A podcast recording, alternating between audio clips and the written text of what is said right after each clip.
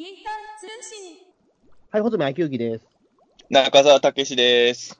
はい、では本日もゲゲゲの鬼太郎の感想会を収録していきましょう。はい。はい。では本日はですね、はい、まあお待たせしました。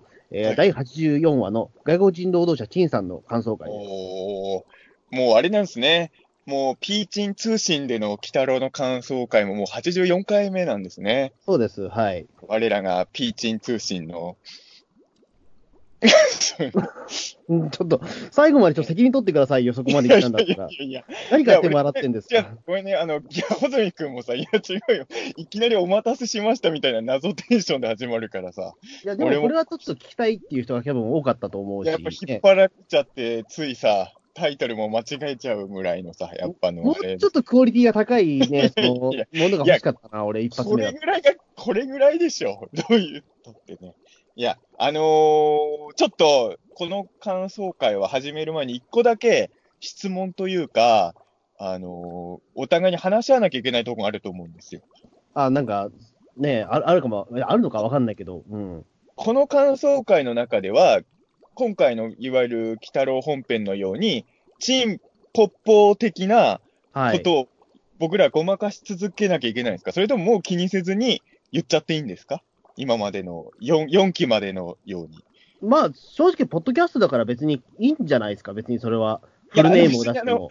あの、あの、法律的な心配はしてないんですけど、うん、あの、一応番組の中ではね、最後までその、この回っていうのは名前を言わせないギャグみたいなところがあったわけじゃないですか、言ってしまえば。うん、それをずっとやってたのに、もう最初から僕らは名前を連呼しちゃって、果たしていいのかなっていう、なんていうか、ちょっとそれをが引っかかっちゃったんですよね。やっぱあの、あー、そうですか。ずっとそれ、あの、本編の中でな、とりあえず、ありとあらゆる方法を使ってあの名前を言わせないように工夫してたのに、僕らはもうすぐにあの人の、あの妖怪の名前を最初から言っていいのかどうかっていうのが、ちょっとだけ僕の中で引っかかりがあったんですけど、もう、もう、ほどみがチンって言うたんびに俺がごまかすのは大変じゃないですか。もう大変だし、俺もだってね、俺が名前言うたびにほどみが邪魔するのも大変じゃないですか。そう。そもそも僕らはあの前回の時点で普通に名前言ってるし、この妖怪言っちゃってるし、そのね、あのね、お便りくれた人たちも普通にね、言っちゃってますからね。いや、結構お便り見たら入れてない人多いですよ。いた、まあそうだけど、まあ。入れてる人が多いんだけど、うん、あの、これはもう無理だから。無理ですね。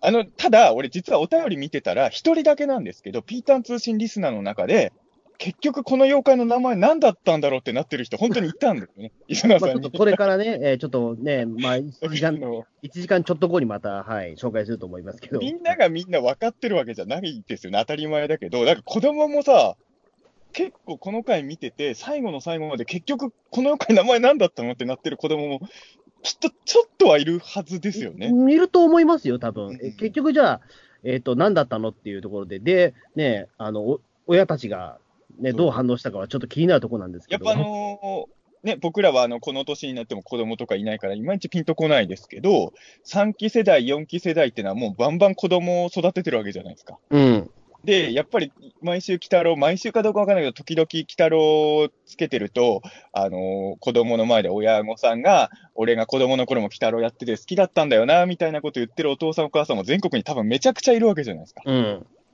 絶対に聞かれますよね、お父さんからね。結局この名前何だったのってね、聞かれてるとは思うので、うん、ただ俺はまあね、なんていうんですかね、あのー、まあ俺だから今の時代のその規制とかがどんくらいのものなんかが、まあある程度知ってるものはもちろん知識としてあるのがわかんないところもあるんですけど、単純な質問なんですけど、あのー、チンポって言葉は、テレビで出しちゃダメな言葉なんですか？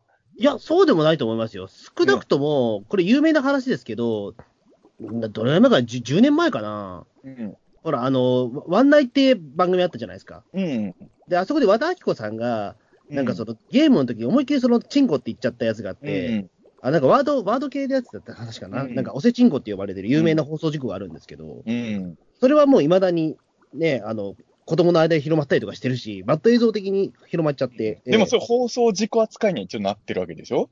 まあそうですね。えー、で、まあ、和田アキ子だったら、まあ、うん、あの、普通のタレントだったら干されることもできるじゃないですか、言ってしまう。うん、いや、俺本当にそこら辺がさ、あの、要はさ、あ、そう、あの、すいません、あの、じゃあ、あの、数少ない、あの、この妖怪の名前知らないリスナーさんのために、最初に言っちゃいますと、この妖怪、チンポって言うんですけれど、この回。そうですね、まあ、あのー、まあ、本当にね、その劇中でもね、チンポってことは出てないけど、まあ、草で隠れてたからね、それね。ええ、俺、最初さ、あのー、リスナーさんで名前分かってなかった方も、ギャグで言ってるのかなと思ってたら、その後、なんかその、その方のフォロワーさんとのリプのやり取りも見ちゃったんですけど、あ、本当に知らないで見てた人もいたんだなと思って、うん、まあ、それはそうですよね。あのあそうですね、みんながみんな水木漫画をずっと読んで育ってきてるわけではないですから、えー、まあそりゃそうなんですけれど、放送でいうとチンコに関しては、まあ、ダウンタウンの番組はでもだいもう大体でもあれでしょうね、例のティンって言葉が入りますよね。あまあそうね、今はもう今効果音入ってますよね、あれね。だね、まあ、俺の中ではやっぱり和田アキ子さんよりもあの、まあ、これは言葉じゃないけどやっぱ鶴瓶さんなんですけど、それ出したやつでしょ、まあ、そうそう、なんか言葉じゃないんだけど本当に出したやつですよね。鶴瓶さんクラスだと出しても大丈夫なんだね。いやダメだったやつダメだったんだけど干されたりはしなかったじゃないですか別に、まあ、干されはしなかったけど、でもその後ほら出したということでいうとアキラ ひゃくパーセント さんがさんねんまえの確かおお正月にやらかしましたよね、あれね。あああれはでもさ、やっぱ、まあもちろん違う意見の人もいたけどさ、あの、やっぱアキラ ひゃくパーセント さんがちょっと見れちゃったことはみんななんか微笑ましいニュースみたいな感じで受け止めてたじゃないですか、基本的に。まあそうでしたけど、でもその後確かにでも見なくなったら見なくなったんですよね。まあ確かにそうか。うん、あ、でもね、あれなんだよ、アキラ ひゃくパーセント さんって、穂積君生で見たことある？生ではないです、まだ。あれはね、テレビで、あの、そういう意味で言うと、売れるべくしてテレビで売れた芸人さんって気がするんですけど、うん、大体の芸人さんって、あのー、テレビで見るより正直ライブで見た方が面白いじゃないですか、大体。うん、基本的には生で見た方が面白いんだけど、アキラ ひゃくパーセント さんってね、生で見るとね、あのね、変な話、要はなんで生で見た方が普通の芸人さん面白いかっていうと、やっぱ臨場感とか生の感じがより面白さを感じさせるんだけど、アキラ ひゃくパーセント さんはテレビを通すことによって生々しさがだいぶカットされてるんですよ。あれだから ど, どうなんですかね、いわゆるその、えー、とすごく際どいところまで見せないっていうようなことにしてるから、言ってしまうと、うん、その ツーディー の画面だからこそ見えないっていうところをネタにしてるけど、うん、あのその スリーディー というか我々がその生で見てると結構見えちゃってるもんなんですか、あれは。あの席によっては全然見えます。あ、じゃあ、じゃあ、なるほどね、うん、そういうことか。あのもちろん見えない席がほとんどだけど、やっぱり会場ってやっぱいろんな配置があるじゃないですか、座席を。アキラ ひゃくパーセント さんもすべての座席を把握してやるのはそれは無理ですよ、神様じゃなきゃそんなことね。えーうん、なんで、まあ、ぶっちゃけ言うと僕はさんかいぐらい見てますね。おあのほんまアキラ ひゃくパーセント 見てました、やっぱり。丸見えですね。丸見え丸見えまではないけど、まあまあまあ普通に見えちゃってますよ、それは場所によって。やっぱりそうなんですね、あれ。うんえー、でやっぱりそういう意味で言うと、アキラ ひゃくパーセント さんっていうのは、本当にあの、そういう意味で言うと、むしろやっぱりテレビ向きの芸人さんだと俺は思ったけどね。あのうん、テレビで見た方が、あの、まあ、まあ、生で見たら生で見たでもちろん違う面白さはあったんですけど、あの、だあテレビ向きの芸人さんだなって僕はその時、生で見た時ちょっと思いました、ね。まあそうですね。席によって見えちゃうのは確かに問題ですよね。いわゆる、あの、なんかその、だ大かぐらいみたいなもので、そのバランス芸みたいなもんだから、うん、あの最初から失敗してるのがバレちゃうと、それはちょっとせゲートが成立しなくなっちゃいますもんね。ただ、ほとんどの席は見えないですよ。なるほど。ちょっとそのラッキー、ラッキーポイントがあるというか。多分その、その席座ってる人は最初から、この位置見えちゃうわって気づいてると思うんですよ。えー、あ、でもなんかそれ、時々ね、見たことあるわ。なんかロフトプラスワン系のイベントで、あの、なんかね、あの、その席側というかそのソファー側に座るとあのなんか見えたような芸人さんの芸見たことあるぞ俺なんか。まあ、うん、まあまあその正直言うと僕はここにいたら見えるんだろうなという場所をわざと座ってったんでそれは見えました、ねうん。ああそうそうそう。やっぱちょっと見たいなと俺は思ったんでわざわざその席に座ったんでまあ大体のお客さんは見えてない。見えない。あじゃあじゃあそれはじゃあテレビと同じようにハラハラできた。そうそうそうそうそう。僕はもうあの最初から見えてたからああのそういう意味でハラハラドキドキはできなかったんですけどまあ貴重なもの見れたなと思ってね。ちっちゃいですか結構、あきらさんって。いやいやいや、それここで言っていいですか。いや、別にちっちゃくない。でも多分ちっちゃいんだろうなと思うんですよ、あの芸ができるってことは。いや、でも別にそんなちっちゃって感じではなかったです。あ、じゃあすげえわ、えー。めちゃくちゃでかいわけではもちろんないけど、別にその、うん、うわ、ちっちゃって感じでもないし、やっぱりあの大きさであんだけ隠せてるのはもう本当すごいな、こういうね。そうですね、だからあの一時期その、芸能都市伝説みたいなものでも、アキラ ひゃくパーセント はだから虚勢してるんじゃないかみたいな話もありましたからね。いやいや、全然、全然そんなことないです。えーあのーまあ、僕、友達とかと一緒によく銭湯とか行ってることある友達もいますけど、うん、僕の友達と比べても別にちっちゃい方ではないですよ。あ、じゃあそれはすごいですね、確かに。あの名前は出さないけど、あの人とあの、あの人よりは大きいってのは言えない。全然わかんねえよ、そんなの。判断基準が何とも言えないよ。いや、さすがに、いや、僕らの共通の知り合いのチンチンの大きさをここで言うわけにはね、ちょっといや、それはもちろんね、さすがに僕でも言っちゃいけないことと、言っていいことといけないこと、区別はついてますから、ね。な, な, なんなんいい例えではなかったですね、だから。えー、いや、でもね、いや、やっぱりあのー、チンポっていうのはね、あのー、はい、なんというか、やっぱり、不思議な存在だなと思って、いや、そら、本物映すのは昔から、本当、大昔からアウトだったけど、うん、あの、まあ、僕はい、いわゆるさんき世代なわけですけれど、あの、鬼太郎の入り口はさんきだったんですけれど、うん、まあ、で、その後よんきもあるわけですけど、さんきだと要はいわゆるもうスペシャル版の敵じゃないですか。そうですね。よんきは劇場版でしたね、確かね。劇場版ですよ。劇場の大スクリーンでチンポが出てきたわけですよ。うん。やっぱり、その、変な話ね、テレビの単発に出てきたキャラよりも劇場版の強敵って雑誌の記事とかにもめっちゃフィーチャーされるじゃないですか。うん。だから、その、なんていうんだろう、出しちゃいけないキャラどころか、むしろ他の、なんだろう、いつもの一周でしか出てこない妖怪よりも、むしろ扱いいいキャラだったんですよ、チンポってね。いや、そうですよね。だって、うん、大スクリーンで妖怪チンポっていうのをね、僕は見て、もうずっこけましたもんね、当時。小学さん、よねんだったと思うけど。うん、そうですよ。だから、毛受源とかよりも、チンポのがメジャーなわけですよ、鬼太郎の世界においては。いや、そうですね。だから、うん、あの、やっぱだから、妖怪チンポのそのよんきでの劇場版のその登場の仕方がやっぱすごかったから、あのー、もうと唐突だったし、しかも、えー。しかも、名前言いながら来なくてもね、と思いますよ、自分が。そうそうそう。で、あれでなんかね、あのー、うん、劇場が一体になったんですよね。やっぱ子供はやっぱゲラゲラ笑ってるけど、やっぱ大人も笑ってましたもん、やっぱあれ。えー、やっぱさ、いや、これでも俺ね、やっぱあのー、そこ最初にやっぱ思うのは、な、なんていうのかな、あのー、水木先生が描くさ、チンチン露出してるキャラクターっていうのはさ、やらしくないわけですよ。まあそうですね。うんうん、まあもちろん怒っちゃう人も中にはいるかもしんないけど、な、なんていうのかな、もう本当に、あのー、要、要はさ、チンチン見せるって犯罪じゃないですか。まあそうですね。まあ、北を見るも分かる通り、犯罪になってましたね。えー、あの、チンチン見せることは俺は良くないと思うんですよ。あの、現実に。うん、そんなことしたら絶対いけないと思うんだけど、あのー、知らない人にですよ。あの、友達同士とかは別に見せてもいいけど、うん、まあ、その、基本的には犯罪だと思うし、それって、全然楽しいものじゃないと思うんですよ。チンチンを露出してる存在自体は別に。でも、うん、まあね。でも、水木先生が書くのはそうじゃならないっていう。ただね、俺実は意外と、あのー、今まで盲点だったというか、あのー、今までね、妖怪チンポが出てくる話いっぱい見てきたけど、この回見て、ああ、そうか、水木先生の書くチンポが嫌な感じしない理由っていうのは、ちょっと謎解けた回が、このろっきだったかなって、俺はちょっと思って、うん、えー、まあ、その話はちょっと後でしますけど、はい、そうそう、だからなんかね、あのー、すがすがしい回でしたよね、この回はね。うん、まあ、そうですね、うん。これは先週がものすごい新しい悪かった感じはないからね、少なくとも。うんちょっと個人的にでも面白かったのは、あの、やっぱあの、調布の駅前の交番じゃないですか、捕まったところ。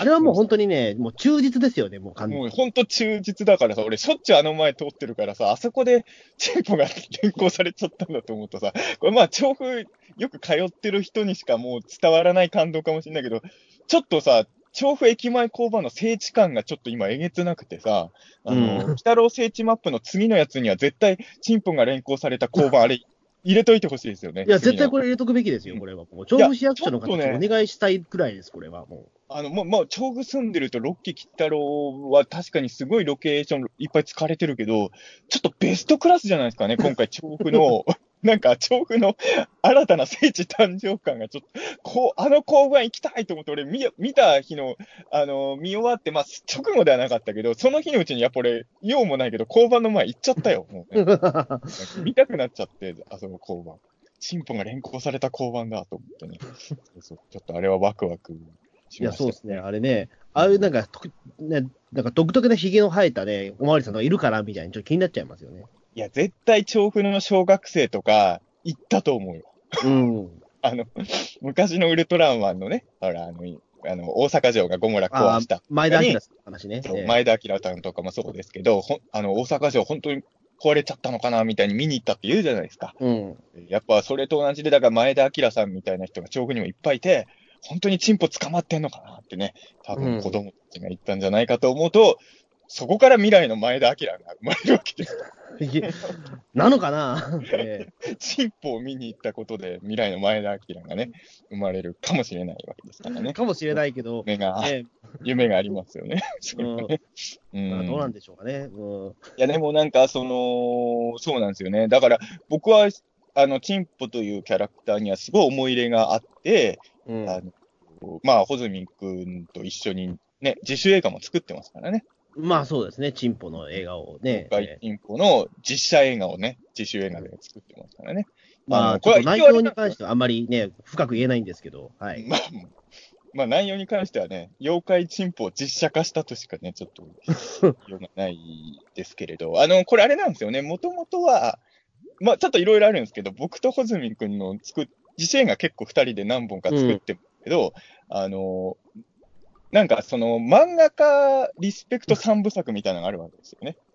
レジェンド漫画家ね。ま、まああんまり意識してなかったですけど正直そうなの俺の中では意識あったんだけどあの手塚治虫リスペクト作品と赤塚不二夫リスペクト作品作ってるんで、うん、実はこれがさんばんめに作ってるんで順番的にはこれが一番後なんだよね実はねチンポの自主映画がかなどうだったかなちょっと覚えてないけど俺、まあ、ちょっと俺もちょっと、えっと、放送禁止ライブ、うん、ニート、ニート鈴木さんでしたっけあのニート鈴木さんっていう、ね、ニートで有名な方がいて、うん、ロフトプラスワンでなんか放送禁止映像を普通放送禁止映像ってそのスペル星人とかそういうことなんだけど今回はそういうのじゃなくてその自分たちで放送できないようなテレビで絶対放送できないようなものを作ってそれぞれ上映するっていうねイベントやろうって、うん、で俺もちょっと悩んじゃったわけですよね。放送禁止映像どういうのがいいんだろうっていう穂積君と結構悩んで、うん、正直イベントまでの、ね、日程考えると結構ギリギリまでアイデア出なかったんだよね。で確かそうだった気がしますね、うんうんでな。なんでそれ思いついたか分かんないけどちょうどその頃要はその本当タイミング的にはその頃鬼太郎ごきの南方妖怪初登場会の直後ぐらいだったんですよね。でそうですね、うん、でまあごきはそのさんきよんきと違って妖怪チンポが名前がポになってしまってそうあの今回とは逆にねチンの部分がねなかったんですよ。そうまあ逆っていうか今回のは一応チンポっぽいですけどね、えーうん、まあまあまあまあまあそれはそれとしてあの要は本当にポっていう妖怪に前回になっちゃってしかも大事なところにペニスケースをつけていてそうそうそう、ねうんえー、正直言うと僕も穂積君もめちゃくちゃへこんで、それを見て。まあ、そうですよね。うん。なんで、なんでポなんだっていうか、その、ポだと何の意味も伝わらないんですよね、うん、あれだとね。そうそうそう。だから、ちょっとね、せっかく出てきてくれたのに、これはあんまりだってなって、僕ら結構その頃落ち込んでた時に、ちょうどそのライブも近づいてたけど、そうか。要はよ、今、チンポってのはテレビで出せないキャラだから、じゃあ僕らの手でにじゅういっ世紀版の妖怪チンポを復活させる映画を作ればいいじゃないかっていう。になってねえーえー、でまあちゃんと造形物も作ってね、あのね、うん、あのそれをくっつけてね、まあ、府中のね野外で撮影したっていう感じですよね。そうね、えー、そうなんです。だからあのいや、えー、考えてみれば僕らは水木作品大好きですけど、その塗り壁とかの自主映画を作ったことはないわけですから。うん、ない。うん。ネズミ男の自主映画も作ったことないから、僕らが唯一あの水木キャラで自分たちの手で映像化したのがチンポしかいない。っていうね、うん、現状もありますから、それはやっぱり思い入れはひとしおですよね、この妖怪。そうですね、確かに。うん、まあ、それをね、僕らが映画、映画を、その自主映画作ったことは多分ね、あ東映のスタッフさん誰も知らないと思うんですけど。ね、むしろ知られたらやばいでしたね。知られたらやばいけど、ええ、あの、本当にその放送禁止映像ライブでしか上映したことないですからね、あれね。うんうん、あのそのままの状態ではね、ちょっと別のイベントで流したときは、ちょっとあのオリジナル版とはちょっと違うバージョンでね。そうですね、ちょっとコンプライアンス的にちょっとまずいなっていうことが、さすがにこれはっていう。えー、そうあの、あの、ニート鈴木さんのイベントで出た頃は、ちょっと僕ら、ちょっとあのネジが外れてたんですね。まあ、ちょっとね、相当尖ってましたからね、我々もまだにじゅう代、ねまあ、中, 中盤とか、そのあたりでしたから。やっぱにじゅう代ぐらいはみんなとんがっちゃうから、俺もじゅう代後半からにじゅう代ぐらいまでは、ちょっと、ちょっと危なかった、ジャックナイフだったんで、そうなんです。なんで今、今のさんじゅう代の僕は確かにあれはあのまま世に出しちゃいけないと思うから、もう本当にあれは封印映像ですよね。オリジナル版がね。まあ、うん、えー、そうですね。うん、えー、まあ、未だに僕のハードディスクで入ってますけど、うん、あれ。でも、あの、よそに、よそ、そ、世間に出しちゃダメですよ、あれは本当にね。まあ、だ、だから、まあ、流出はさせないように今頑張ってますけど。そうそうそうそう、えー。いや、本当に、あの、オリジナルのままではもう二度と世に出ることはない作品だったんですけれど。いや、でも、だから、でも、まあ、まあ、真面目な話、やっぱちょっと悔しかったんですよね、僕らはね。ああ、はいはいはい。うん、やっぱりその、チンポが出れない時代になっちゃったんだっていうのは結構本当に悔しかったんだと思うんですよ。うん、うーんで、やっぱりその、パッと出てきたキャラじゃないわけですよ、チンポってのは。僕らからしたら、割と、うん、やっぱ特別な回にしか出てこない。いや、だからウルトラ怪獣で言うと、キングジョークラスなわけですよ。チンポってまあそうですね、やっぱ前後編ですよ ね, ね, ねそういうキングジョーって、まあちょっとね、ニュージェネレーションシリーズになると、ちょっとあっさり倒せるだったけど、うん、言ってしまえば特別なキャラだったから、そのいちわ単発で出てきたりするキャラとかではないし、だ出すからには特別な待遇で出てたキャラだったから、普通に子供の頃から純粋に、しかも結構強いじゃない、少なくともアニメ版では。そうですね、うん、南方妖怪は全体的に強いっていう設定ですからね。そう、だから、それ、それやっぱり子供が好きな要素が、これで弱いとね、ちょっと意味合いが変わってくると思うんですよ、チンポってね。うん。うんやっぱ普通にめちゃくちゃ強い妖怪だったし、しかもまあ機関銃みたいな武器って分かりやすいじゃないですか、子供の頃にね。うん、まあそうですね。しかも出てくるところがね、またそれ分かりやすいっていうところがね。そうそうそう。うん。やっぱりそう子供の頃から大好きなキャラクターがちょっといろいろ時代に合わせて変化していくっていうのをすごい見せつけられたような感じがあって、結構ね、うん、やっぱショックだったんだと思うんですよね。うん。で、ろっきは、うん始まった、もうだいいちわの時点から僕らはやっぱびっくりしたのはオープニングにチンポがいることだいるんですよね、ずっとね。だからもう、ね、なんだかんだ、まあそのろっきではもうその姿形だけは一応まあそのいちねんはん以上は見てるっていうね、えー、ちょっと不思議な使い方をしてる。子供からしたらついにこのよくわかんないと出てきたって感じもね。そうそうそう。何も な, ないとね、なんかね、うんよくわかんないその、ね、赤い人がいるとしか思わないからね、あれ。うん、そう考えると、でもあれなんですよね、チンポってオープニング出たのはろっきが初めてですもんね。うん。ってしまう。だから今までで一番ある種チンポという存在をちょっと匂わせつつずっとやってきたわけで、それがまあ、まあ待望の、まあ今回チンポが本編に登場するっていうことで、まあ、まあやっぱりね、あのー、そういう意味で言うと、ごきの頃よりも今のが多分規制は厳しいわけじゃないですか、さらに。うんうん、だからまあ現状もちろん昔通りにはできないから、その中でできることを最大限にやってくれたのがおそらく今回の回なんだろうなとは、うん。そうですね。なんていうんですかね、ちょっとだからそのじゅうねんまえ、だいごきとは、やっぱり時代が変わったのは、うんまあ、なんか、ね、ちょっとすり抜けられればすり抜けようっていう感じがちょっと多分できてるような世の中のような気もしますよ、今はちょっとだけ。まあね。やっぱりそのネットフリックスとかだって、言ってしまえばその地上波でできないこととかをやるっていうか、そのね、うん、よくチンコを出すことで有名なね、あの、アマゾンプライムのドキュメンタルだって、まあ言ってしまうと地上波でできないから、ああいうことを、やっぱり最終的にはね、ボロンみんな、みんなポロポロ出しちゃうっていうね。やっぱりそういう時代にちょっとなりつつあるというところで、うん。あの、非常に言ってしまうと、まあ、にせんじゅうきゅうねんらしいはらしいと思うんですよ。そうね。うん正直ごきの時のチンポっていうか、まあ、ポは、まあ、本当に別キャラにしちゃったって感じだけど、今回はその、まあ、要は水木先生自体は 原, 原作にチンポ書くときってこれをそんなやばいもんだと思って書いてないと思うんですよ。うん、全然そうは書いてないですよね。だから水木さんは本当無邪気にチンチンが、あ、そう、これあの、あの、リスナーさんにも知らない方いたんですけど、この妖怪チンポはチンチンがみっつついてるんですよ。うん、えー、その、やっぱりあのー、水木先生としてはチンチンがみっつもついてて、しかもそのチンチンからジェット噴射出す妖怪めちゃくちゃすげえっていう、もうすごい無邪気な発想から生み出された妖怪だと思うんですよね、これはね。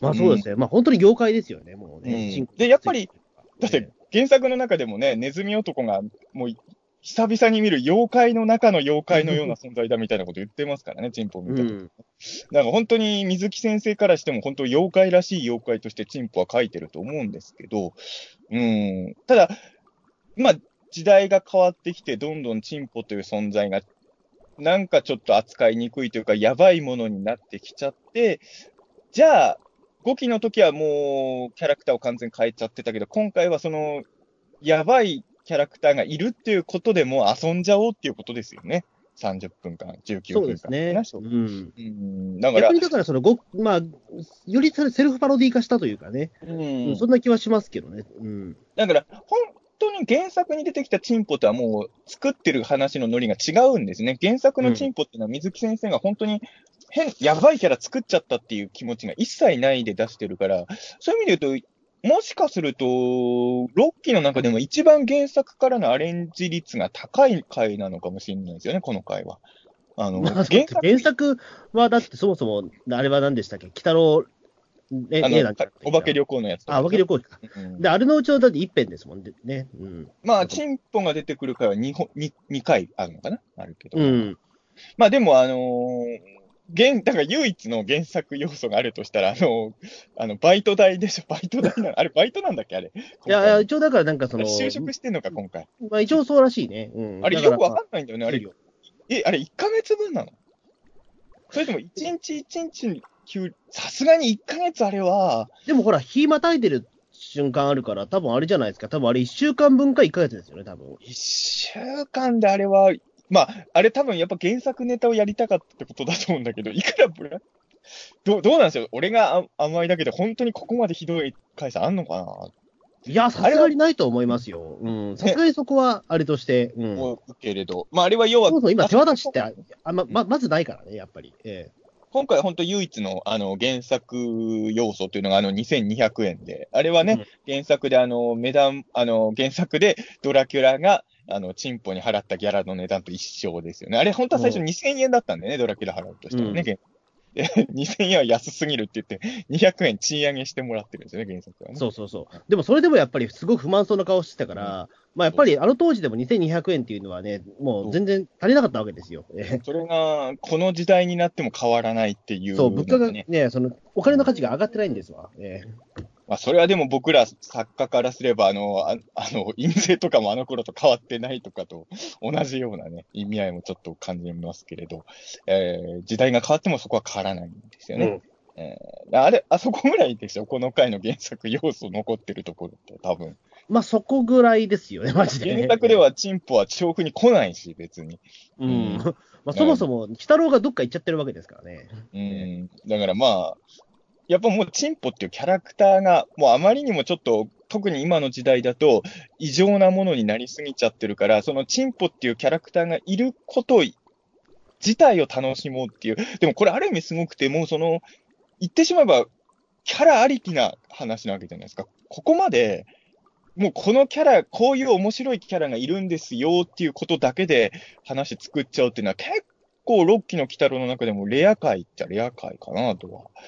うん、そうですね、名前の面白さだけでね、うん、言ってしまうと、まあね、これはいい意味でご利用ししたっていうところですから、うんうんね、そんなアニメってあ、ね、あんまなかった気しますけどね。この子ね、俺、でも前回のピータン通信の穂積君が言ってたアイデア、いいなと思ったんだけど、あの、当然のように採用してなかったけど、これは陳さんなわけじゃないですか、今回ね。うんまあ、本当はチンポなんだろうけど、で、あの、ごきの時のポがね、あの、ここでクロスオーバーがまさかのごきとあって、チンさんとポがどっちもいて、チンポになるっていうのは、いいアイデアだと思ったんですけど、当然使われてなかったんですね。まあ、当然使われないですよ、そんなもの。えー、あれはでもいいアイデアだと思ったんだけどな、いいそしたら、ほらね、僕らごきファンの悲願でもある、続き、チンポがきっかけでごきの続きも作られるっていう夢のような展開をね、僕は考えてもいたんですけどね。えーうん、そんなことには当然ならずにね。ならずね。えー、あでもちょっとだけでもあれですよ、ごきとのクロスオファー的には、あの、うん、ちょっとあのごきの猫娘の声優さんが今回いたんですよね。えー、まあ、あの別にろっき初登場ってわけじゃないんですけどね。まあ、前な、前なんか、ゆきおの中でもね、ゆきおの中でも出てましたけど、うん、でも、でもちょっと、ちょっとね、あのこあ、なんかちょっとクロスオーバーしたのかなと、いや、してないんだけど、全然。えーあれかな、でもろっきの鬼太郎ってごきのリベンジもたまにやるじゃないですか。そのごきの時に、うん、まあ、本来やりたかったけどやれなかったことも含めて、あの、まあ、ちょっとね、不幸な終わり方をごきはしちゃったんで、足跡の回とかも本当はごきでやる予定だった回とかをろっきでやろうとかしてるじゃない。うん、それで言うと、やっぱりごきに、鬼太郎のスタッフさん、ごきから継続してるスタッフさんがどれくらいいるかわからないんですけれど、やっぱりちょっとチンポの扱いには心残りがあったのかなっていうのが、あの、今野さんのキャスティングにちょっと読め取りなくもないですよね。そうですね。うん。ね、多分オファーを受けた今野さんもちょっと気になってたんじゃないだろうかっていう、ね。うん。私の時はペニスケースつけてたな、みたいなね。そうそうそうそう。でも今回はね、あの、それにも挑むということで、みたいな。うん、もしくは、その、なんだ、ウルトラマンメビウスの時の、その、山田武史先生登場の時の、なんか、同級、同窓会でお便りみたいな感じで、青鬼プロにオファー行ってたら面白いですね。えー、リベンジの話みたいな。いや、でも、本当に、でも、そういうことも考えられる感じはね、ありましたよね。いや、あのー、今回でも俺、嬉しかったのは、やっぱ冒頭で、要はそのごきの時のポの事件があったから、今回本当に妖怪としてももうチンになってる可能性もあるのかなと思ったけど、そうそうそうそう、名前のさ、えっと、クレジットっていうんですか、クレジットなのかな、まあ、あの、テロップが草陰で隠れてるっていう演出はね、なかなかあの、テロップって物理的に存在してたんだってちょっとね、思いましたね。あの世界観では、声塊的なものだったんですね。ロッキー鬼太郎におけるテロップっていうのは、あの世界に存在してるから草むらに隠れてるわけですからね。じゃあ、あのテロップは誰がつけてるんだって話になりますよね、あれ。これはのび太くんがやってるんですよ、これは。どういうこと？これは水木しげると藤子 F 不二雄のまさかのクロスオーバーが。どういうことだって。あれ全部声塊だったんやで、あれが。あ、そうかそうか。ええ、うん。そんなバカなって感じですけど。あれでも、やっぱ、あれ、傷、気づかない人は気づかないのかもしれないけど、あれ嬉しい演出でしたよね。要は、うん、やっぱりこれはチンポなんですよ。だから、チンさんじゃないんですよ。うん、あの、エンディングでは俺ちょっと期待してたんだけど、普通にチンさん。そうそう、俺もね、エンディングはチンポって入れてくれるかなと思ったら、うん、まあ、やっぱチン、うん、チンさんでしたね。うん、ただ、エンディングでちょっと嬉しかったのは、あの、冒頭のあのラーメン屋でちょっと荒れてた人、チンピラーだったんですね。そうそうそうそう。ええ、そうそうだからあの、これちょっと伝わる人どんくらいいるかわかんないですけど、特にこの回の序盤の、その、チンポって名前を言わせないための、あの、天丼のギャグのテンポ感とか、あと動物とかの使い方がね、僕のもう、めちゃくちゃ大好きなアニメである、テレビアニメであるのね、少女革命ウテナのギャグ回に近いテンポ感があって、僕はね、ね、すごい燃えたの。あ、なんか、ナナミの卵とかこういうテンポだったよな、みたいなのがあって、ちょっと、俺だけかもしれないけど、ウテナファンとしてはちょっとね、ああの、うん、結構でもこのギャグ自体はね、比較的古いは、古典的なギャグではあるんですよね。そうそうそう。ただ、それこそ、だからさっきね、そのリスペクトで挙げた赤塚不二夫に関しても、ほら、僕らあれ撮ったじゃないですか。いわゆるその姿が見えないお友達の話を撮ったじゃないですか。うん。うん、あれにちょっと近いんですよね、これも。ああの、あれもだから、確か、赤塚、天才バカボンのお話で、うん、あの、バカボンのパパには手しか見せないっていう変な友人がいて、あの、それをだからバカボンのパパは、あの、その、手しか見えない友人の顔をどうにか見ようと思っていろいろ頑張るんだけど、結局見えずに家まで燃やしちゃうって話なんだけど、なかなかな、あの、あれもだからちょっとこれに近いんですよね。うん。僕らそれを実写化したんですよね。そう、だから、うん、そう、だから、もしかしたらあれかもしれないな、僕らの活動ちゃんと見てくれてんのかなじゃなことない。いや、そんなことはないですね。えー、でも、そうですね、僕らが作ったチンポの話と、そのね、赤塚不二夫の話を合体させたら、この話にちょっとテイストが近くなるのかなというのは。この場はほら、僕らが作った手塚治虫リスペクト作品をさ、この回に一切ない。まあ、がないです、それは。えー、まあ、手塚治虫リスペクト会がある意味手塚ファン視点で見ると一番ひどいですけどね、あの僕らと作った漫画家さんぶさくはね。あのぶっちゃけて言うと、多分リスペクトはできてないですからね、あれね。いやいや、できてますよ、ブラックジャックまで出してるでしょ、あの自身。まあ、出してるけどさ。いやいやいや、まあまあまあ、僕ら、やっぱ偉大な漫画家といえば、手塚治虫、赤塚不二夫、水木しげるですね。本当はだから僕、でもね、さんぶさくで終わらせたくないんですよ、僕と保住君の漫画家、自主映画シリーズ。あの、やっぱ藤子 F 不二雄には行きたいのよ。まあ、藤子はちょっとね、それはやっぱり、ね。やっぱ僕にとっては藤子不二雄っていうのは、まあね、A 先生はね、まだご存命なので、ちょっとまたちょっと扱いが変わってきちゃいますけど、やっぱ F 先生のリスペクト作品は僕らいつか作んなきゃいけないんじゃないかなとは。うん、ね、F 作品はでもね、やっぱファンも多いからなかなかね、まあ、もちろん水木ファンも多いけどさ、赤塚ファンも多いけどさ。赤塚ファンも手塚ファンもめちゃくちゃ多いわ。多いけど、でも、うん、いいあえて実写化させようっていう話って結構難しいですよね。でもあれ、今日ちょうどニュースで発表に、あのこの収録してるの木曜日の夜ですけど、あれなんだね、あの山崎貴監督のあの スリーディー ドラえもん新作やるんだね、オールウェイ。そう、びっくりしましたね、あれね。ちょっとあまりにも予想外すぎたので、正直、そのニュース。え、ルパンがやったばっかりなのにね。すごいですね、山崎貴監督はもうずっと撮ってるって状態なんですよね。あれ、オールウェイズドラえもん会ってピーターン通信でやったことあるんだっけ、ないんだっけ。ほら、あの、えっと、ドラえもんの映画を俺が見に行きたいっていう話をした回があって、その時にね、オールウェイズの話は結構したような記憶があるんですよ。そう、そうなんかピーターン通信であの映画の話した記憶あるなと思ったんですけど、うん、まあまあ、またしますかね、ドラえもん。まあそうですね、まあドラえもん。ちょっとね、うん、おばあちゃんの思い出なんでしょ、次やるの。ああ、そうか。おばあちゃんの思い出って俺から言わせれば、いや、これ別に山崎さんを悪く言う意味ではないんだけど、あまりにも原作が良すぎるから、はっきり言って誰が撮っても感動するんですよ、あの話。あの、多分俺が撮っても感動すると思うんですよ、おばあちゃんの思い出だったら。あのー、じゃあ撮りましょうか、おばあちゃんの思い出。俺でもね、映画館でだから見に行けないと思う。ああ、もう ひゃくパーセント もう泣くのはもうわかるというか。あの、軽く涙がにぐらいだったらいいけど、号泣するのが ひゃくパーセント わかってる映画を、みんながいる映画館で行けるかっていう戦いになってきますよね、これは。いや、まあだからね、またドラ泣きっていう言葉をね、えー、あの掲げてくれて、それで、ね、公然と泣くっていう、えー。おばあちゃんの思い出、あの前の映画でやった、あのもちろんアニメ版の映画の方ですけど、まあテレビでも普通に泣いてたけど、あの映画の、あれは本当、おえつするぐらい泣いちゃったんでね。ちょっとね、おえつするぐらい泣きますか。オールウェイズでもちょ、ちょっと怖いですよね。映画館行けないんじゃないかと思っちゃうよね、うん、それはね。ちょっとわかんないですけどね。まあ、えーまあ、ね。いや、まあまあね。そんなね、あの。まあ結構だから、このね、まあその、チン、チンポのポの部分をずっと隠すというかね、そのずっと、チンコ、大事なところはずっと隠すギャグは、まあやっぱり昭和の時代からやっぱあ、うん、あったり、ね、そうそうそう。するから、古典ではあるけど、でも、ね、今やるとやっぱ新鮮ですよね、これね。まあ確かに最近そんなのないし、あと、やっぱりテンポがいいんだと思いますよ。あの、うん、要はチンって言った後に、まあ、電話がね、なって聞こえないとかもそうだし、あの、鳩のポッポーとか、あと、あの記者はでもさ、あれ、さ、調布の公園でしょ、あれ。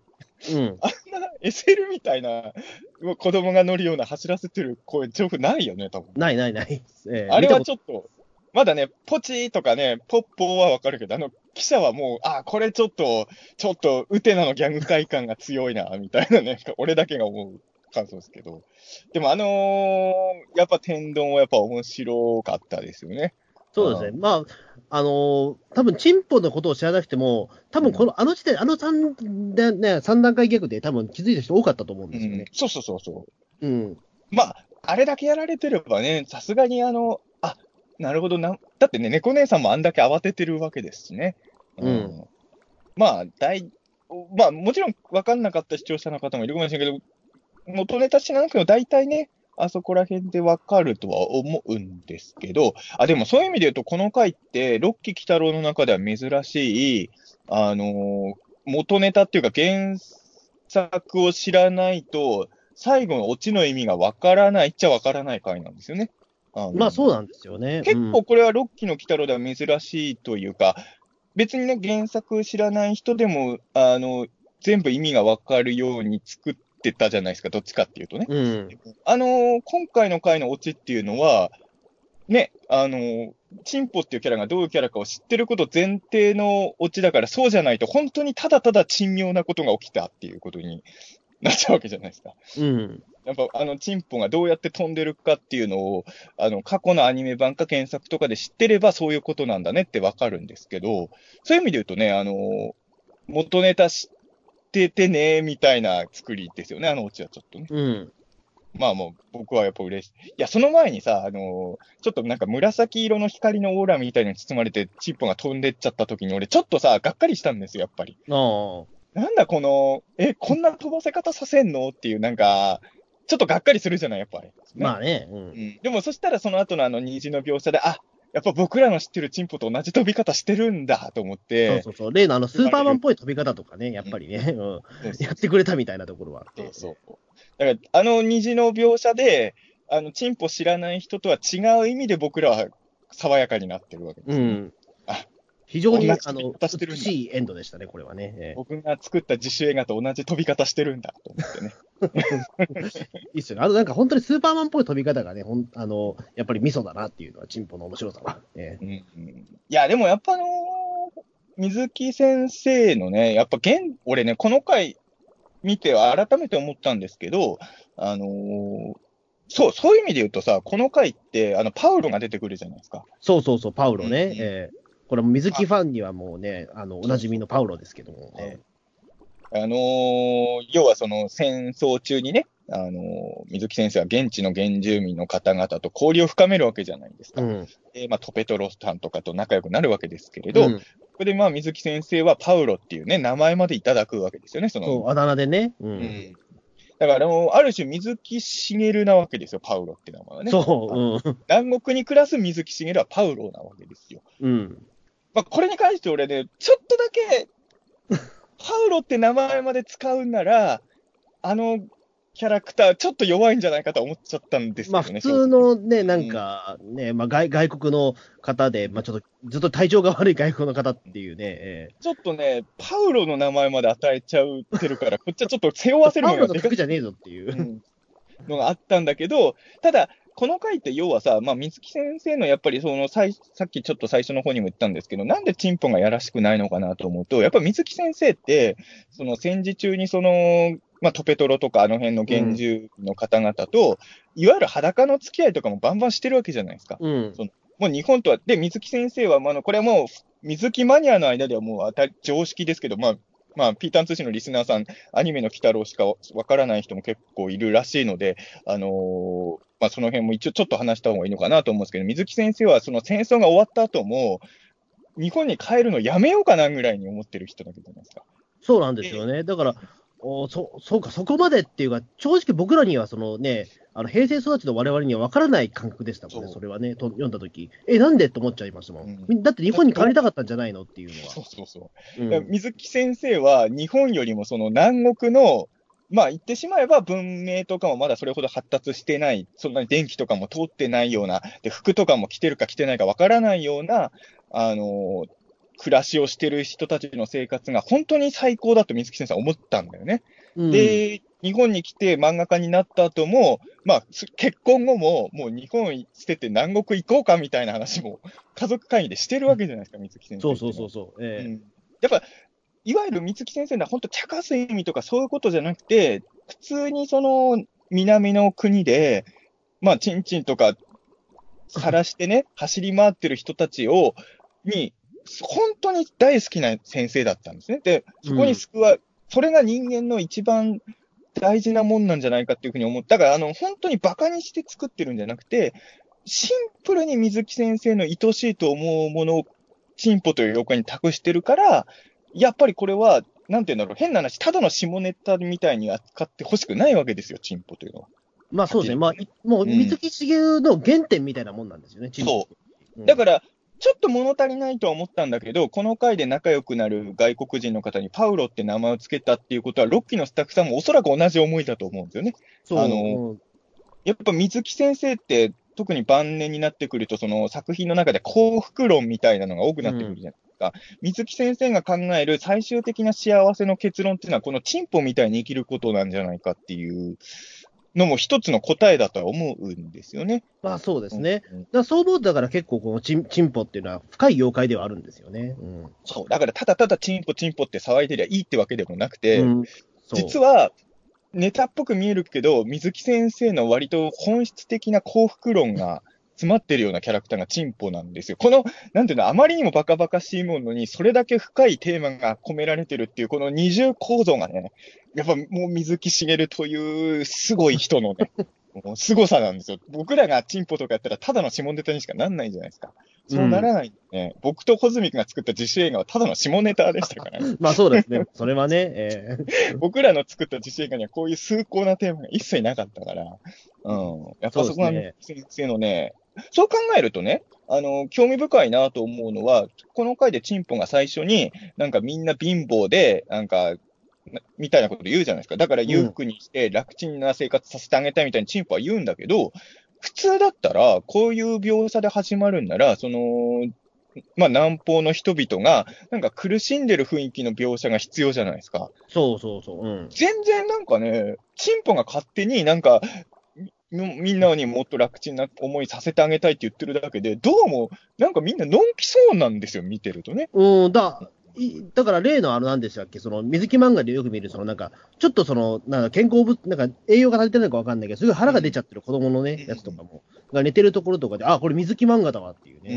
ん、シーンもありましたし、うん、水木しげるの描く南方の雰囲気がすごく出てるんですね、あれ。だからあの、なんていうんですかね、水木先生はやっぱその南方のことをすごいもう理想の世界みたいに思ってた人じゃなくて、もうそ変なんですよ、売れっ子の漫画家になった後ももう日本捨ててそっち行きたいっていう主張してた方じゃないですか。うん、で、やっぱり変な話、この回のチンポっていうのは、あのー、水木しげる的な幸福論で言うと、せっかくの楽園から日本的な幸福感を持ち込もうとしちゃって、ストレスに苦しむことになっちゃうわけですよね、うん、だから別に日本に来なくてもよかったんじゃないかっていう気も僕らなんかはやっぱこの回見るとしちゃう、うんね、うん、でもそこはやっぱりちょっと複雑なところがあって、うん、やっぱりその水木しげる伝でもその下巻の方ではそのあんだけ憧れていたその南方に行ったとしても、うん、あのもう水木しげるはそこでさんじゅうねんぐらい日本でまあそのね、うん、まあ、漫画家と成功したからある程度そのいいものを食べられるようになったから、うん、もう今さらそう南方の芋とか食べられないっていうようなシーンもあったじゃないですか。そうそう、あるんだね。で、そうそう。ただそこでさらに、だからそこでね、うん、あの、トペトロたちは、いまだにちょっと厳しい生活というか、そのね、うん、あの貧乏ゆえに、あの、結構厳しい生活も強いられているのだっていうことを、うん、ああその時にね、僕らもその、ね、提示されたわけじゃないですか、読んだ時に。うん、だああいうところも実はあるから、あの一概にだから南方の生活イコールもう完全に幸せっていうわけではないっていうのは、ね、水木先生の中でも分かってたんですよね。いや、水木先生の中でもやっぱり揺れてたんだとは思うんですよね、そこはね。そう、うんうん、南方がすべて素晴らしいってわけじゃなくて、そういった苦労もあるっていうことはね、うん、あの僕らにも提示してくれてたんですよね、あれね。うん、だそある程度だ、そこのおける、まあね、あのー、一つの答えな気もしますけどね、この回はね。うん、水木先生自身もずっと悩んでたんだと思うんですよね。あの、日本でこうやって暮らしていくのが正解だったのかどうかっていうのは、やっぱどっちにもいい面はあって、でもまあ、料理、食い物なんかに関して言うと、やっぱ日本の飯を食っちゃったからもううまさを感じないってことなわけじゃないですか。うん、結局知っちゃったから幸せを失、まあこれ文明が幸せにするかどうかみたいな話にもつながってくるんでしょうけど、うん、あの僕はこの回見てよかったなと思うのは、まあ、変な話、イライラポイント、過去の鬼太郎におけるイライラポイントだったところがやっぱあったんですけれど、その、鬼太郎ってのは言ってしまえば働かなくていい立場なわけじゃないですか。まあ、うん、今のアニメの鬼太郎はね。あの、原作でもかなり初期だけじゃないですか、鬼太郎があの働かなきゃいけないような状況で。そうですね、ずっと調布でくすぶってるのは本当に最初の最初だけですからね。うん、で、俺はやっぱりその、特にその、まあ、ろっきとかでも多いけど、例えば、仕事してるゲストのね、人で、仕事の上で、ちょっとまあ、やっちゃいけないようなこともやってしまって、鬼太郎と対立する人の話が結構多いじゃないですか。で、やっぱり、僕も仕事しなきゃ生きていけない人間からすると、その、働かなくてもいい立場のものから、なんかも言われちゃうのって、ちょっとイラッともするポイントでもある。おだってお前は働かなくても生きていけるからいいだろうけどよ、みたいに。やっぱちょっと僕らは思っちゃうところもあったんだけど、うん、このチンポ会とか見て改めて思ったのは、初期の鬼太郎っていうのは言ってしまえば、まあ本当に水木しげる先生の分身じゃないけど、同じ立場だったと思うんですけど、いわゆるゲゲゲの森ができてからの鬼太郎、まあ、はっきり言って水木ファンってゲゲゲの森ができる前の話のが好きな人多いわけじゃないですか。うん。多分、原作ファンは。俺も好きな話を選べって言ったら、まだゲゲゲの森とかできる前の頃の鬼太郎のが、やっぱり多めにチョイスしちゃうのは、まあ、これはもうしょうがないなとは思ってるんですけど、でもゲゲゲの森っていうのは、やっぱり水木先生からすると、やっぱりその、南方の話なんだよね、あれ多分ね。やっぱり一つを楽園として書いてるのはもう間違いないんじゃないかなと思いますよ。だから、鬼太郎ってトペトロとかなんだよね、結局。その、ゲゲゲの森以降の鬼太郎。初期の鬼太郎は水木しげる先生かもしれないけど、ある種ゲゲゲの森とかできて、そのマガジンとかで頑張ってた頃の鬼太郎っていうのは、そうか、だからあれは、割と水木作品って晩年になって幸福論みたいな話が増えてきたような印象あるけど、実はその何十年も前から水木先生の幸福論感みたいなものは、鬼太郎の中で結構早めに出てたんだなともね、あの、この回見て改めてちょっと、それは思ったかな。だからある意味、なんか、あの、原作の見方がちょっとこの回でちょっと俺の中で変わったかもと思ったんですよ。うん、あ、ゲゲゲの森ってそういうことかって思って、そう、結構だから俺の中ではね、あの結構大きい回にはなりましたよね、この陳さんの回はね。うん、まあそうですね、だから、まあ、本当に水木しげる漫画の方のスピリッツをすごくね、継承した一本な気がしますよね。やっぱり、まあ、まあそこまで深読みする必要があるのかって言ったら、まあ、ないのかもしれないけども、いやでも水木ファンは僕らは深読みができるんですよね。うん、まさにやっぱりキングジョーですよ。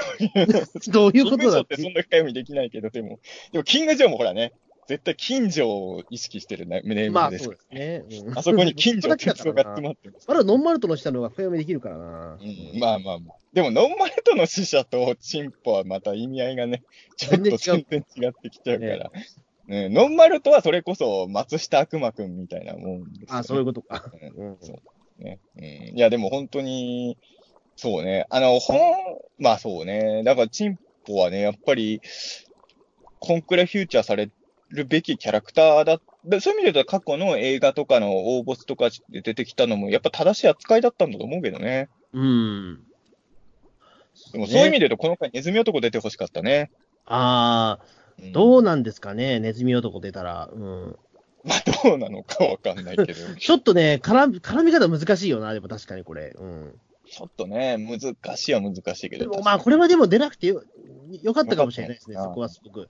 やっぱり限られた出演者っていうか、そのメンバーだからこそ、ね、あの、お、面白かったようなところもある。でも、オババは出してもよかったような気もしない？このお、まあ、でも、オババがでも出てきたらやっぱり。猫姉さんとマナとオババで、それぞれのリアクション見たかったんですよ。ああ、まあね。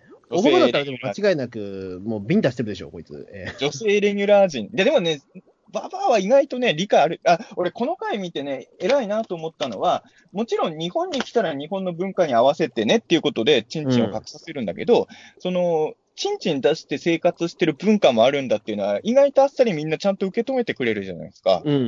なんかすごい理想的な描き方だなとは俺思って、多分オババはそれを分かってくれてると思うから、オババも別にチンチン出されてもビンタはしないんじゃないかなとね、俺は思った。どうだろう、でも。うん、意外と乙女やからな。隠せって言っても、それに抵抗したらビビビ来るかもしれないですけど、うん、さえ、そう、しょうがない。これでもあれでしょ？この回って、マナは一回もチンチン見てないんでしょ？多分。まあ見てない。うまい感じで。だからそのうまく隠してますよね。うん。うまい感じで履いてますよ感になってたんでしょ？そうそうそう。うん。ちゃんと隠れてたんですよ、マナの角度であれ、ずっと。一応そうみたいですけど、まあ、どうなんだろう、ちょっとポロリしてるんじゃないかっていう疑惑はあるけど、まあまあ大丈夫そうっていう、ね。一応ね、目玉、だから目玉親父に生まれたままの姿だからじゃって言われた時にあんなあからめちゃったわけだから、見えてなかったんだね。うまい具合でちょうどチンチンのところ隠れてたんだね、マナの前がね。うん。俺、そういう意味で言うと、ちょっとこの回さ、あの、最後にあの、ブラック企業の人らの前で裸になるじゃないですか、チンチンが。うんで、その後に舐めてんのかってなるじゃないですか、ちょっと。なりました、ええ。上司みたいな人が。まあ、舐めてんのかでもいいんだけどさ、三つ、三つもあるのかみたいなリアクション、それっぽいの欲しくなかったような気もするんですけど。やっぱ三つついてるってびっくりする。すね、だって、あれだとただ全裸にな、され、切れて全裸になって舐めてんのかっていうのは、まあ、歌舞伎町とかでは現実によくあることじゃないですか、言ってしまえばね。もう、でも、チンチン三つついてるって、やっぱり僕らリアクションしないわけにはいかないじゃないですか。うん、あの男たちはさ、裸になったことに舐めてるのかってリアクションで本当に良かったの。みっつってなるよね、普通に。まあそうですね。言ってしまうと、この話って、まあ、最後の飛ぶところ以外は、本当に、あの、南方の人で別に妖怪じゃなくても別に成立した話なんですよね、これね。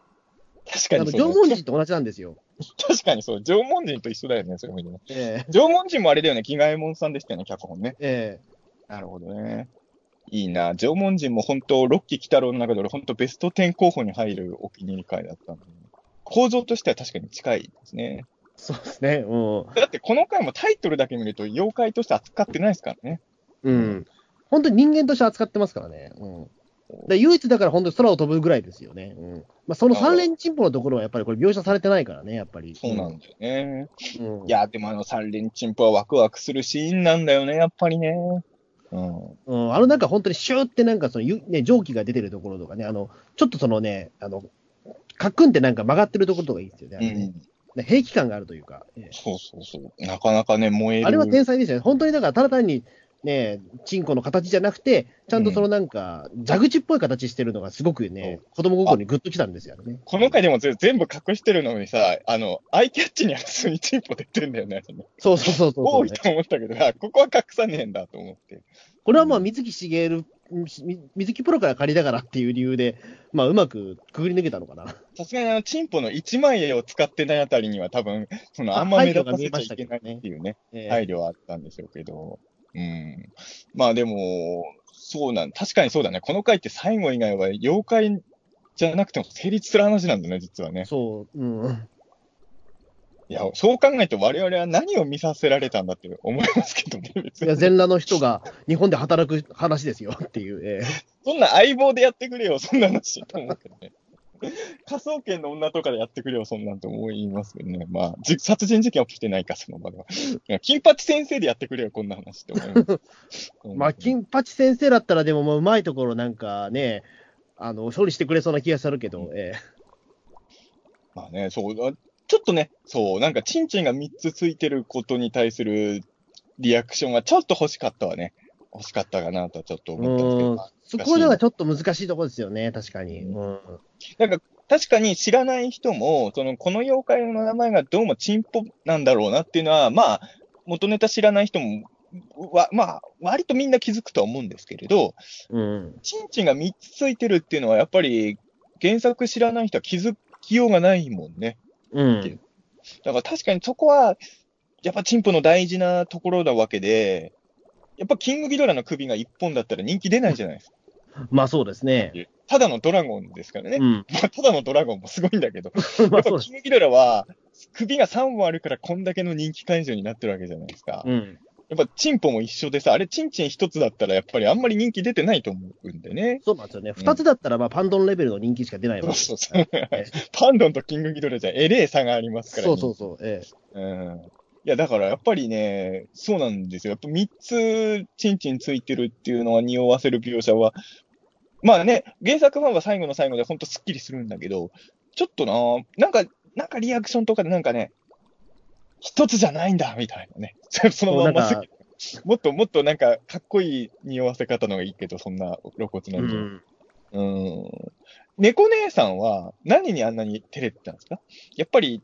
もうチンポっていう名前言えないんですか猫姉さん言えないんじゃないですかやっぱりうんうぶなんだねだってもう何百年生きてるんでしょ猫姉さんもうーんわかんない精神年齢的にまあ多分まだ成人を迎えてないぐらいのじゅうはっさいぐらいだと思うんですけど猫姉さん多分うん、まあ、チンチンまあやっぱりチンコは言えないでしょうねチンポはやっぱり、えー、チンチンみっつぶら下げてるやつを目の前にしてあの敵前逃亡するのはまあわかるんですよそれは俺でも逃げるもんうんまあそれは俺も逃げますわえそんなの逃げるでしょ男だって逃げるよそんなもん、えーえー、そこもわかんないけどチンポって名前も言えないんだと思ってだからあれでも描写見てると猫姉さん途中で気づいてますよねうんあれもしかしてこいつの名前はっていうねうん、やっぱりね、鬼太郎が近くにいるから言いづらいんじゃないですか、やっぱストレートと。それもあるかもしれないね。鬼太郎がいなければあんなに照れてないかもしれないけど、好きな人が隣にいるわけだからね。そうそうそう好きな人が隣にいたらなかなかそれ言えないでしょ、やっぱり。えー、確かにあるわね。状況ですね。うん、だから隣にいたのがネズミ男だったら猫姉さんも平気だったかもしれない、ねうん。ちょっとチンコしまいよみたいなこと言うかもしれないし。しまいなさいよみたいなね、えー。言ってたかもしれないですけどね。ああ、確かに。そこはあるかな。あの、おまわりさんのデザインもちょっと好きだったんですよ、今回の。なんかちょっと、うん、はい、あれ、いいよね。なんか、なんかあの、微妙にメフィストに世に似てないですか？どうだどうだそのどうだ俺が思っただけ、ちょっとだけ似てるような気がして、俺、あれいい、いい、いい顔してるぞ。別キャラにいるんだよな、あれね。なん、なんだか忘れたけど。あ、うん、なんかいたのか、元ネタいるんだ。ちょっとそなんかい、なんかいたんじゃねえかなと思うんだけど、あれ。うん、明らかにまあ水木キャラ顔だもんね、あれね。うん。で、ひげも目立つし。うん。そっか、あれ元ネタいそうだね、確かにね。俺ちょっと今パッと出てこないけど。うん。そう。だだそこで、だから、マナと、やっぱり、その、ね、猫娘の、その、リアクションの違いですよね、やっぱりね。うん、ここはやっぱり見、見どころというか、まあ、ね。うん、そうね。だマナはだから、まあ、一人娘だからね、うん、そのあたり、ちょっとウブなのかもしれないっていうのは。でも、マナもどうなんだろう、名前、チンポって聞いて、そんなに、いや、あのー、実物を見ちゃったら、それは、わーってなると思うし、あのー、ね、今、生まれたままの姿って言われたら、肌真っ赤になっちゃったりしたけど、名前、チンポはそこまでならない気もするんですけどね、別に。どうどうどうなんでしょう、でも、チンポはでも、さすがにね。まあ、この頃コミック読んでるような女の子だったら違うけど、変わるんだろうけどさ。じゃあ、マナは高層チンポにも会えないんですか？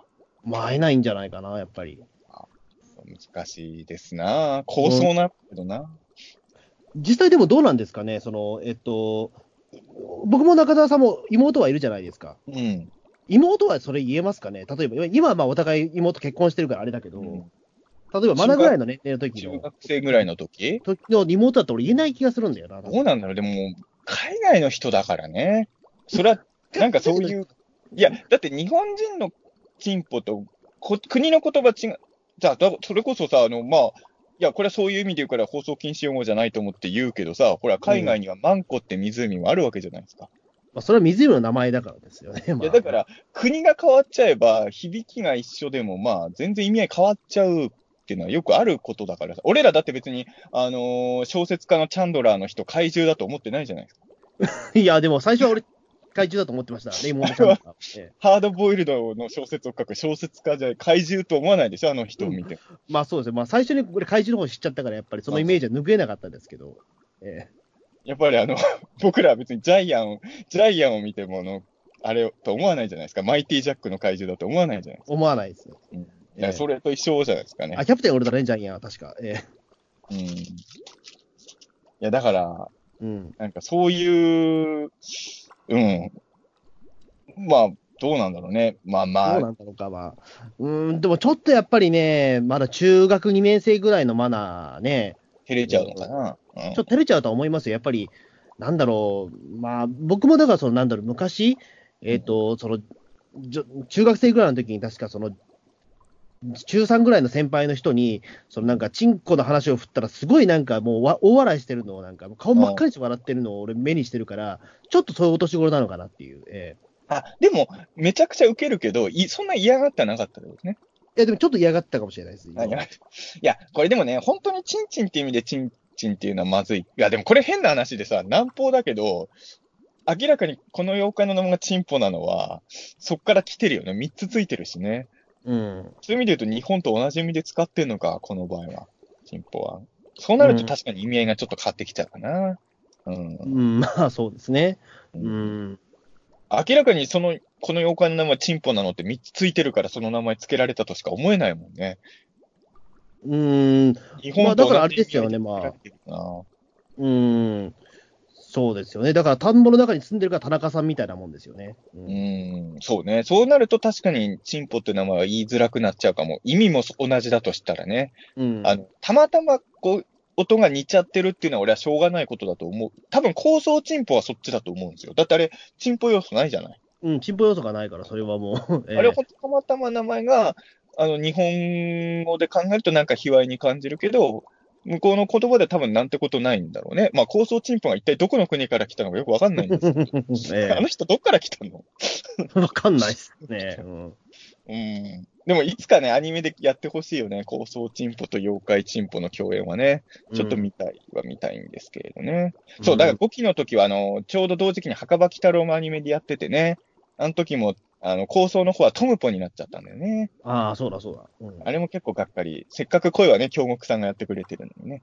ね、うん、がっかりですよ。トムポって、ね、京極さんがチンポの声やってたらめちゃくちゃ面白いじゃないそれは、うんうん、だからそこはねちょっとまあ時代が時代だからしょうがないんですけれどね、えー、これを書いてでもあれですよね、サブタイトル君の名はでもいいですよねそうですねまあまあ、まさかだってあそこでもうちょっと言ってしまう君の名はのネタってもうねちょっと古い感じもするけど、まあ、あそこでぶっ込んできたのはびっくりしましたけど、ええうん、完全にこの回君の名はだし俺の中では君の名はよりも君の名はでしたよこの回はだってあの映画の方はタイトル君の名はじゃなくてもいいもんまあね入れ替わりも、まあ、転校生現代版でもいいのかもしれないいろんなタイトルつけられそうだもんあの話はねうんまあ、そう考えると、この回、こっちのが君の名はなんじゃないかなとね、ちょっと思いましたけどね、うん。いや、こんなに名前を聞くだけで引っ張るって結構大変ですよ。言うてもね。まあね。うん、だってこれ、まあ、賞味、まあ、にじゅっぷんぐらいの話だとしてもね、ここまでマナが、え、全然聞こえなかったっていうことは、なんかね。うん、これもでも多分、揚力なんですかね。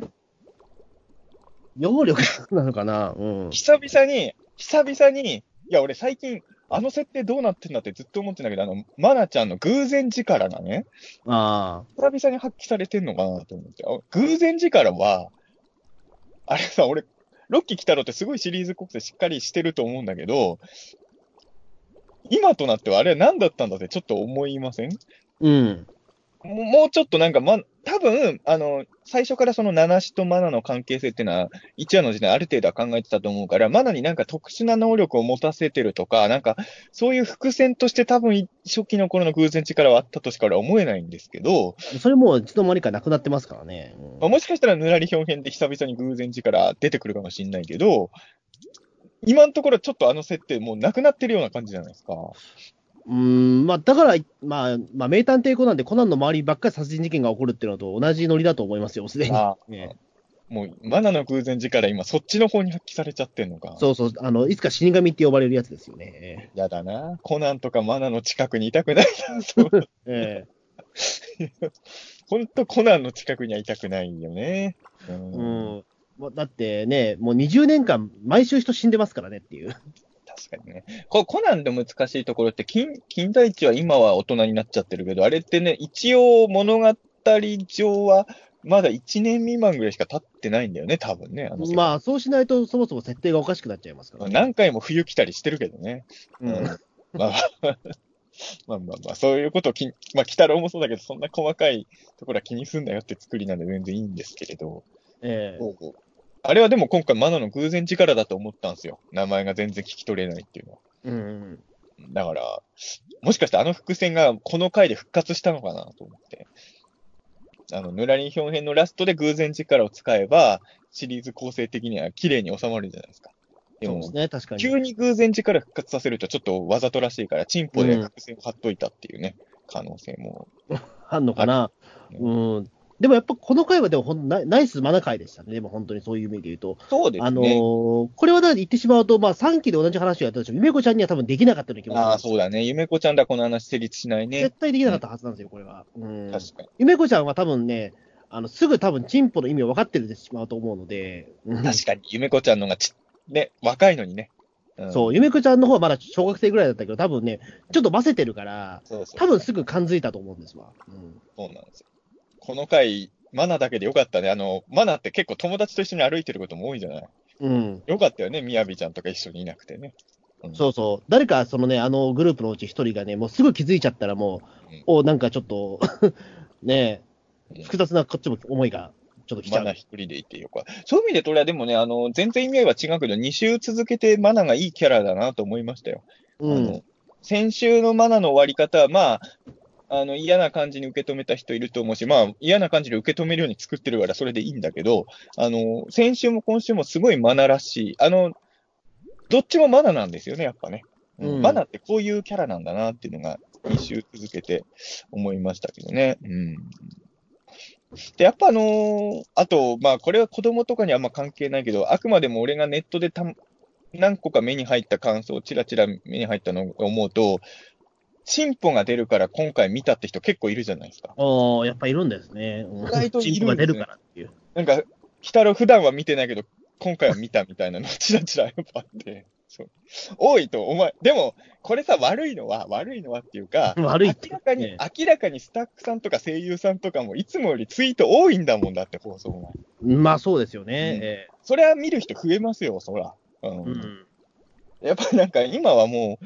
チンポを出すっていうのがちょっとお祭りみたいになってる時代になっちゃったからさまあそれは見る人も増えるんだけどまあそういう意味で言うとあの言ってしまえばその完全おふざけ会みたいにギャグ会にすることもできたんだけどあの普段ロッキー鬼太郎を見てない人でチンポでロッキー鬼太郎デビューする人もいるかもしれないわけじゃないですか、まあ そ, うですね、そういう人に向けて、ええ、そのいわゆる時事ネタというか社会風刺っぽいものも入れて、まあ、い, い, いかにもロッキー鬼太郎っぽいロッキー鬼太郎ってこういう会多いよっていうのも入れ込んでるわけじゃないですか、うん、そういうのも含めてねあのチンただ単にチンポだチンポのギャグだけで終わらせなかったのもうん、良かったんじゃないかなと思いますよね、うんうん、だからチンポが出るから見ようってなった人たちはこれを機に来週以降も北郎見るようになってくれたらいいなとそうですねまあ次回はねまあ大だらぼっちでも同じく全裸なのでいやいやまあ意味合い全然違う全裸が好きな人はちょっと見逃せないかなと、まあ、今回大だらぼはあれですかねテニス飛ぶんですかねどうなんですかねあどうなんですかね飛んでほしいですけどね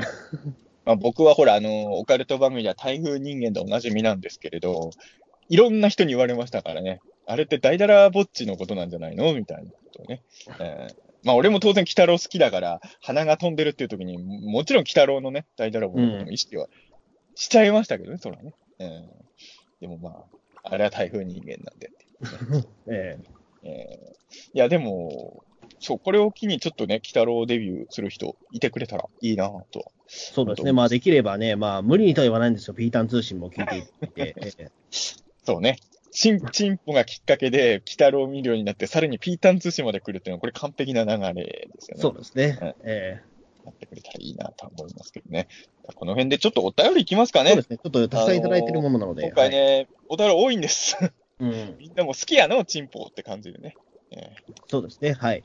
じゃあ読んでいきます。はい。えーと、藤もっちさんからです、えー。今度のピータン通信が楽しみだ。はい、これあれですね、あの、チンポの放送直後に、えー、あの、これね、うん、まあ別にいいんですけど、あの、ロッキー来たらの公式のツイッターのあの、あの、リンク貼りながらこのツイートしてたんで、えー、おーもう完全にチンポの話を聞きたかったみたいですね、藤もっちさんはね。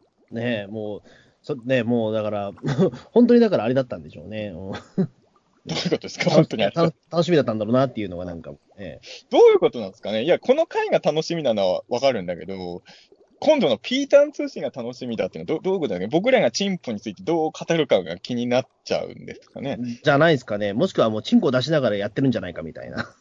でもほら、穂積君は最近やらなくなったって言ったけど、ある時期まではチンポだったんですよ、アニメ、穂積君。リアルチンポだったんですよ。あの、アニメ見るときは全裸なんですから、穂積君。あ、アニメ見るとき全裸だった時がありましたね、うん。もうやめたんでしょ、それは。まあ、まあでも、今でもでも実を言うと、うん、家にいるときは大体でもなんかね、服脱いでますね。ああ、そう。チンポじゃないですか。まあ、チンポかもしれないですよ。だ今もチンポ出して収録してるんで、俺、俺、スカイプ収録だから見えてない。わ、まあ、かんないけど、でも今は出してないですよ。ええ出せよ痛いんですよ。いや、ガチな話。えー、じゃあ、普段から出すなよ。痛いん、最近ちょっと椅子壊れちゃって痛いんですよ。えー、あの挟まっちゃうときがあって。えー、なんか、穂積君はアニメ見るときは普通全裸になるんじゃないんですかみたいな。当たり前のようにか、なるわけねえだろうと思ってね。特に、俺、いろんな人とアニメ見てるときの視聴環境の話した記憶あるけど、一人しかいないんですよ。あ、そうですか。アニメ見るとき全裸っていう。うんなかなかね、なんか開放感が欲しいときはやっぱり、えー、アニメ見るときそんな開放感いらなくないですか。いや結構僕は必要かなっていう、えー、この話はちょっとちょっと広げ方がちょっと悩むところなんですけど、えー、穂積君ってガルパンとかも好きじゃないですか、うん、大好きですよ、はい、ガルパン見るときも全裸なことがあるわけでしょ。あり、あります、ありますね、えー、いやガルパンっていろんな楽しみ方できるけど、場合によってはちょっとそのエッチな想像しちゃうときもあるかもしれないじゃないですか。まあそうですね、はい、えーその時は穂積君全裸なんでしょ。全裸ですよ、はい、ええっていうことは穂積君のチンポもああなっちゃってる時もあるかもしれないわけじゃないですか。まあでもそれはでもないですね、ガルパンに関して今のところそれはない。よかったよかった、うん、ガルパンに関してはって言ったんだ。うん、まあ他のエロアニメはちょっと、まあエロアニメっていうエロアニメ限定してしまうと、ええ。俺、エロアニメって昔一個だけ試しで見たことあるけど、それぐらいしか見たことないわかん、謎ジャンルなんだよね、俺にとってはね。あの、この前、まあ、まあ、今年、えっ、ー、と、くがつ、なんと、えー、下半期にやっていた、なんでここに先生はってアニメ、僕すごいハマってて、あれは言ってしまったエロアニメなんですよ。あ、今回はチンポみたいな話で、あの、うん本当不自然な形で、その大ちゃんとか隠れるんですよね。うん、あ、でも別にあれでしょ、直接エッチシーンを見せてるアニメではないんですよ。ではないんだけども、ディーブイディー 買うとそれがなくなるバージョンが見れるっていう、ね。あ、それはエロアニメじゃないですか、この世代。エロアニメでした。えー、ただ単に、うん。それはね、久々にね、ちょっとエレクトしましたね。えー、ディーブイディー 欲しいと思いました。えー、恐ろしい。この話はやっぱするべきじゃなかった。これ自分、ええ、自分から広げちゃったんで、もう俺が悪いんだけど。いや、悩んだんですけどね。だからさすがに、ええ、あの主役は上坂すみれさんなんでね。ええ、ますます俺コメントしにくいわ。頼みますよ。あの、大晦日共演してる番組放送されるんですから、上坂さんと。ちょっとお願いしますよ、ちょっと、ね。でも上坂さんすごいノリノリでやってたっていうのはね、なんかいろいろスタッフのコメント、なんかインタビューとかで聞きましたけどね、なんかね。まあ、ええ、まあね。まあ、なんか今回の、あの、スタ、あの、キャストの方のツイッターとか見てても、チンポ会の時とかってなんか声優さんも楽しそうじゃないですか。うん。意外とやっぱこう、いや、もちろん嫌な人もいる。嫌な人はやんない方がいいと思うけど、やっぱこういうのを楽しむっていうのはあるんですよね、人間の中にきっとね。うん。うん、俺言うてもでも実はね、チンチンネタとか、あのー、今は知らない。大人になってからあんまそういう話しないからわかんないけど、小学生の時とかは、むしろクラスメートの中ではチンチンネタへの反応が薄いグループだったんだけどね、俺は。僕も実はそうですよ。うん、周りの方がみんなチンチンとか大好き。いや、もっと言うと、あの、うんこネタとか好きな子供多いんじゃないですか。うん。俺ね、今でもそうだけど、子供の頃からずっとうんこネタは苦手だからね。ああ。今もす、基本的には本当うんこネタは苦手だな。まあさすがにでもさんじゅう超えてそのね排泄物ネタ行く人はあんまりいないかな。確かにそこで笑う。子供の頃は好きな人、特に僕なんて世代的にお坊ちゃまくん全盛期だったから、うん、特にもう、ま、もう特に男子は好きだったわけですようんこネタがね。うん、で今でもでもツイッターとかでさたまにさなんか荒れてるとなんかあのー、そのこんななんかいろんな喧嘩とかなんかなんだろうないろいろそのまあ社会問題とかで揉めるぐらいなら、こう、うんこちんちんのことだけツイートしようぜみたいな、なんか、ツイート、なんか平和主義的にそういうツイートする人意外といるじゃないですか。うん。俺からすると、うんこネタ見るぐらいなら、みんな延々政治の話してくれてる方がいいなと俺は思っちゃうから。そうそう。みんなが喜ぶわけじゃない。だから多分ちんちんネタもすごい嫌いな人も世の中にいると思うんですよ。まあそうですね。うん、だから嫌いな人のに無理やり参加させたりとかはあのやっちゃいけないと思うし、俺は妖怪チンポってすげえ大好きなキャラクターだけど、チンチンとかが本当嫌でしょうがない人はその回はまあ残念だけど飛ばすしかないんですよ。ええ、これはもうしょうがないかなとは俺は思うんで、うん、やっぱり万人万人が OK なネタなんてのはないんですよ。はっきり言って、うん、うん、それはね。本当思うまあまあ、そのチンチンネタに関してもやっぱりね、あの も, ものによりますよね、やっぱりそれはね。ええ、だから俺とホズミ君が作ったチンポの実写映画は、あれはね、良くないチン、あれ悪い、非常に悪い、ね、あれは非常に悪いチンチンの使い方なんですよ。非常に悪いチンチンの使い方です、あれはね。うん、でも、一生懸命俺、造形物作ったやん。いや、そうなんですけど、やっぱり、ええ、やっぱり完成品を見た後やっぱり、あ、これはやっぱりね、良くないチンコの使い方だなっていうのがね。やっぱりなりましたもんね。まあそうですね。あれはちょっとなかなかね、えー、黒歴史、ああいうの黒歴史っていうんだろうね。もう散々今日掘り返してますけども、えー、でもあのトークのネタにはしても絶対あの作品自体はもう世に出さないから。ええー。本当に。じゃあ次のお便りお願いします。えー、ローアングラー上田さんからです。はい。えー、北郎はちじゅうよんは攻めすぎてて心配。大丈夫なのか。鳩の鳴き声のところはもうギリギリアウトな気がする。えー、ふんだんに盛り込まれたチンワードやチンアイテム、結構ブラックな問題までぶっ込まれていて、しかもいい感じのラストに持っていってるあたりは、さすがロッキー北郎、恐れ入った、笑い。ああ、ローアングラ上尾さんは、久々の投稿ですね。そうですね、はい。うん、ありがとうございます。そうそう、この回は投稿せずに入れないって思ったんですよね。まあ、そうですね、もう、えー、もう本当にテンションがね、もうあのこのひゃくよんじゅうもじの中にね、もう押し込まれてるなっていうのはもう、これとツイッターって感じでいいですね。そうですね。本来ツイッターってこういうことですからね。ひゃくよんじゅうもじでね。っていうのがツイッター、うん、いや、でも本当恐れ入ったって感じはもうわかりますね。だやっぱりあのーうん、変な話ね、もちろん、あのね、チンチンネタとかも面白いんだけど、それだけで終わっちゃったらやっぱちょっと違うなとも思っちゃうじゃないですか。うん、やっぱり、うん、その結構ブラックな問題までぶっ込まれて、しかもね、原作ネタも入れてきて、で、パウロまで出てきて、うん、やばまあ、しかもなんだかんだ言って最後はちょっといい感じのラストになってるっていうね。うん、まあそうですね、もうこちらとしてはもうずっと爆笑してましたけど、確かにいい話はいい話なんですよね。うん、やっぱチンポの回がさ、後味悪いダーク回だったら嫌じゃないですか。まあそうですね、あのままパウロが死んでたらちょっとあまりにも、えー、でも今回のあのあれはどのクラスか分かんないけど、上司上上司って言いますよ、名前分かんないんで、あの、うん、あ現場の上司の人とかははっきり言って幽霊電車で地獄を送られた一人悪いよね。うんだと思うんですけどね、うん、まあどうなんだろう、でも直接やっぱりその 現,、ね、現場見てないからっていうのと、あと被害を受けてないからっていうところで、北野には伝わらないのかな、やっぱり。あいや、まあ、一応ね、地獄、あの、幽霊電車の時って、北野自身が、ね、やってるわけではないじゃないですからね。あくまで北野はサポートというかね、あのー、死んじゃった人が地獄に送ってるみたいな話ですからね、実際には、ね。うんうん、ただ、やってることとしてはかなり今回のやつはえげつないからさ、これまあ難しいところでマナの気持ちもすごいわかるんだけど、やっぱ視聴者からしたらもうこんなやつボコボコにしちゃえよともやっぱ思っちゃうじゃないですか。うん。いくら暴力は良くないよとか言われてもこんなやつっていうのはやっぱ思っちゃいますよね。それは、うん、それだけのことをしてるわけですから。うん。なかなかね。でもまあ、やっぱあそこで止めるのがマナだと思うので、そ、それこれ先週の話でもちょっと繋がってくるのかもしれないけどさ、やっぱ、マナは、例えば万年岳の会とか、幽霊電車の会にいたら、ああいう状況になっても助けてほしいってなっちゃう子だとは思うんですよね。うん、おそらく。うん、因果応報だってなれる女の子ではないんだろうなって気はする、マナは。それを、それがいいか悪いかはもう俺は何とも言えないですけど、マナはとにかくそういう子なんだよなっていう、ね。そう。だまあ、言ってしまうと、チンポがね、あの、ちゃんとそのマナの言葉とかちゃんと考えてくれているような、ね、うん、妖怪だったから、ね、うまくいったけど、あの、多分これ、チンポじゃなかったら、多分他のね、あの、妖怪とかだったら、あの、うるせえって言って、多分そのまま、ね、チタロウと戦うことになっちゃうと思うんですよ。ね、可能性は十分あった。うん、そう、だからチンポだからこそ、物分かりがいいからこそ、多分ね、あの、バトルにならなかったと思うんですよ。マナと相性いい妖怪は、あとはヒデリガミとか、あの辺ですかね、ロッキーで言うと。ヒデリガミとかだったら。あの辺りは話わかるか。うん。うん、分かってくれると思うんですけどね。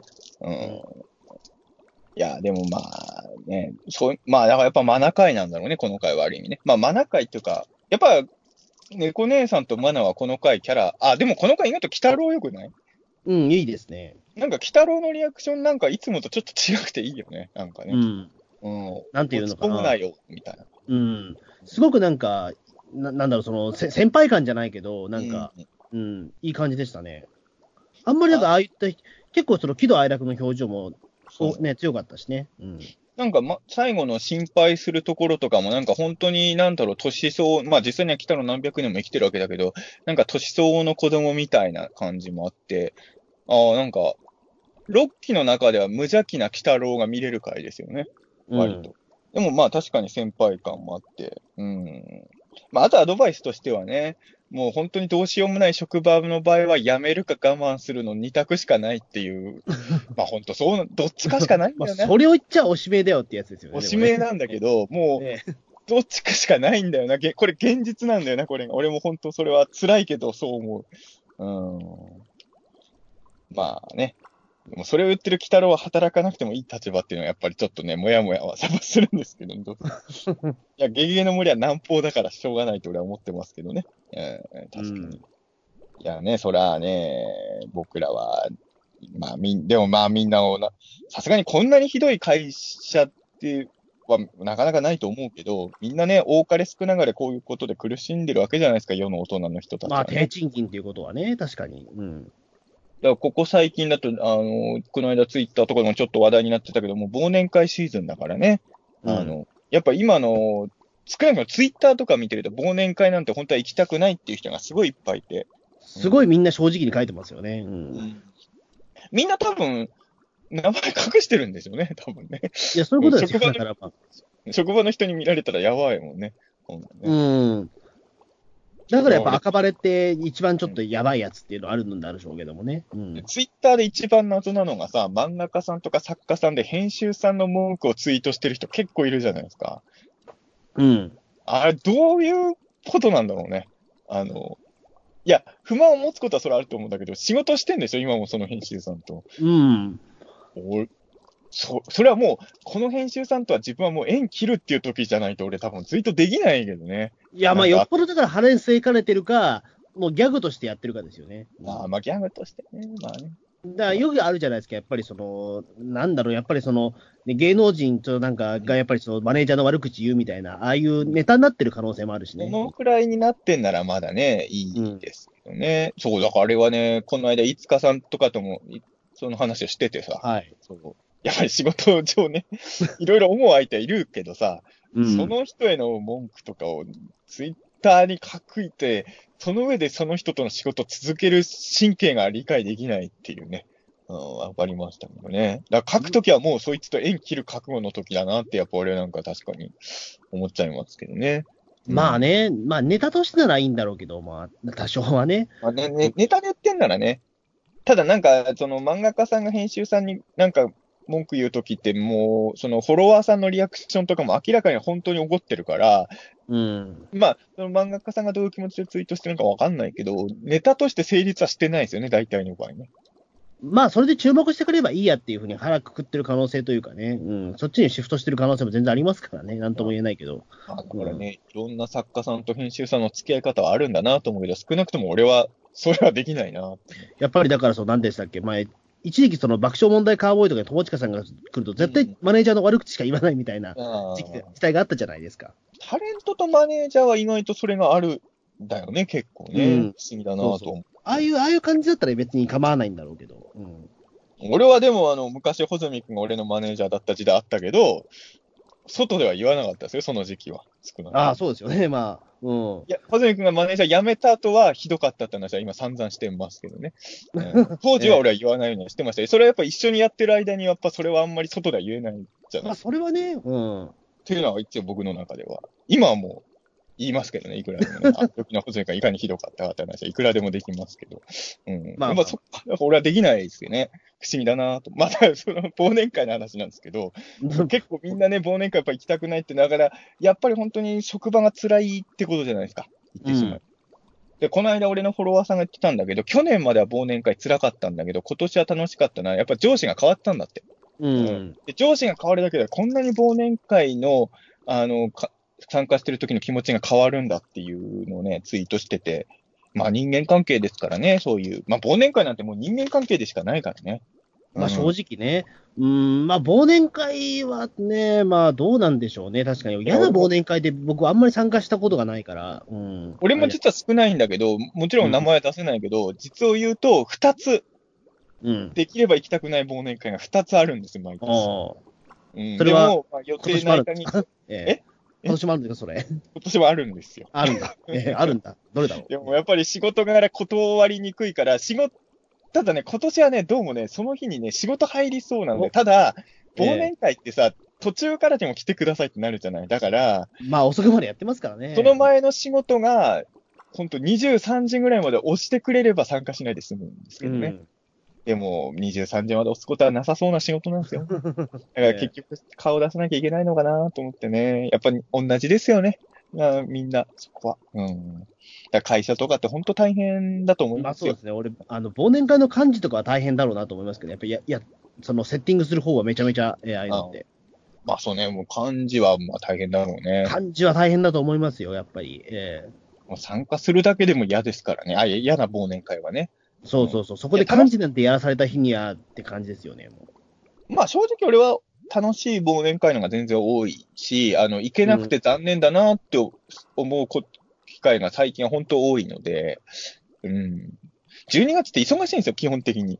だからのまあそうですよね。あの、うん、忘年会じゅうにがつにやるのやめてほしいんですよね、忙しいから。でもそうすると、忘年会の意味がなくなっちゃうからね。ちょっと暇な月にやってくれよと思うんですよね、いや忘年だからまあ、多分でも普通の、まあ、サラリーマンとかの人は忘年会っていっかいだけじゃないですか、やっぱり。あ、そうそうそう、多分ね、そうそう会社、その会社のだからね、我々はやっぱりあのいろんなとこと付き合ってるから、忘年会がいっぱいあるんですよね。そうそうそう、うん。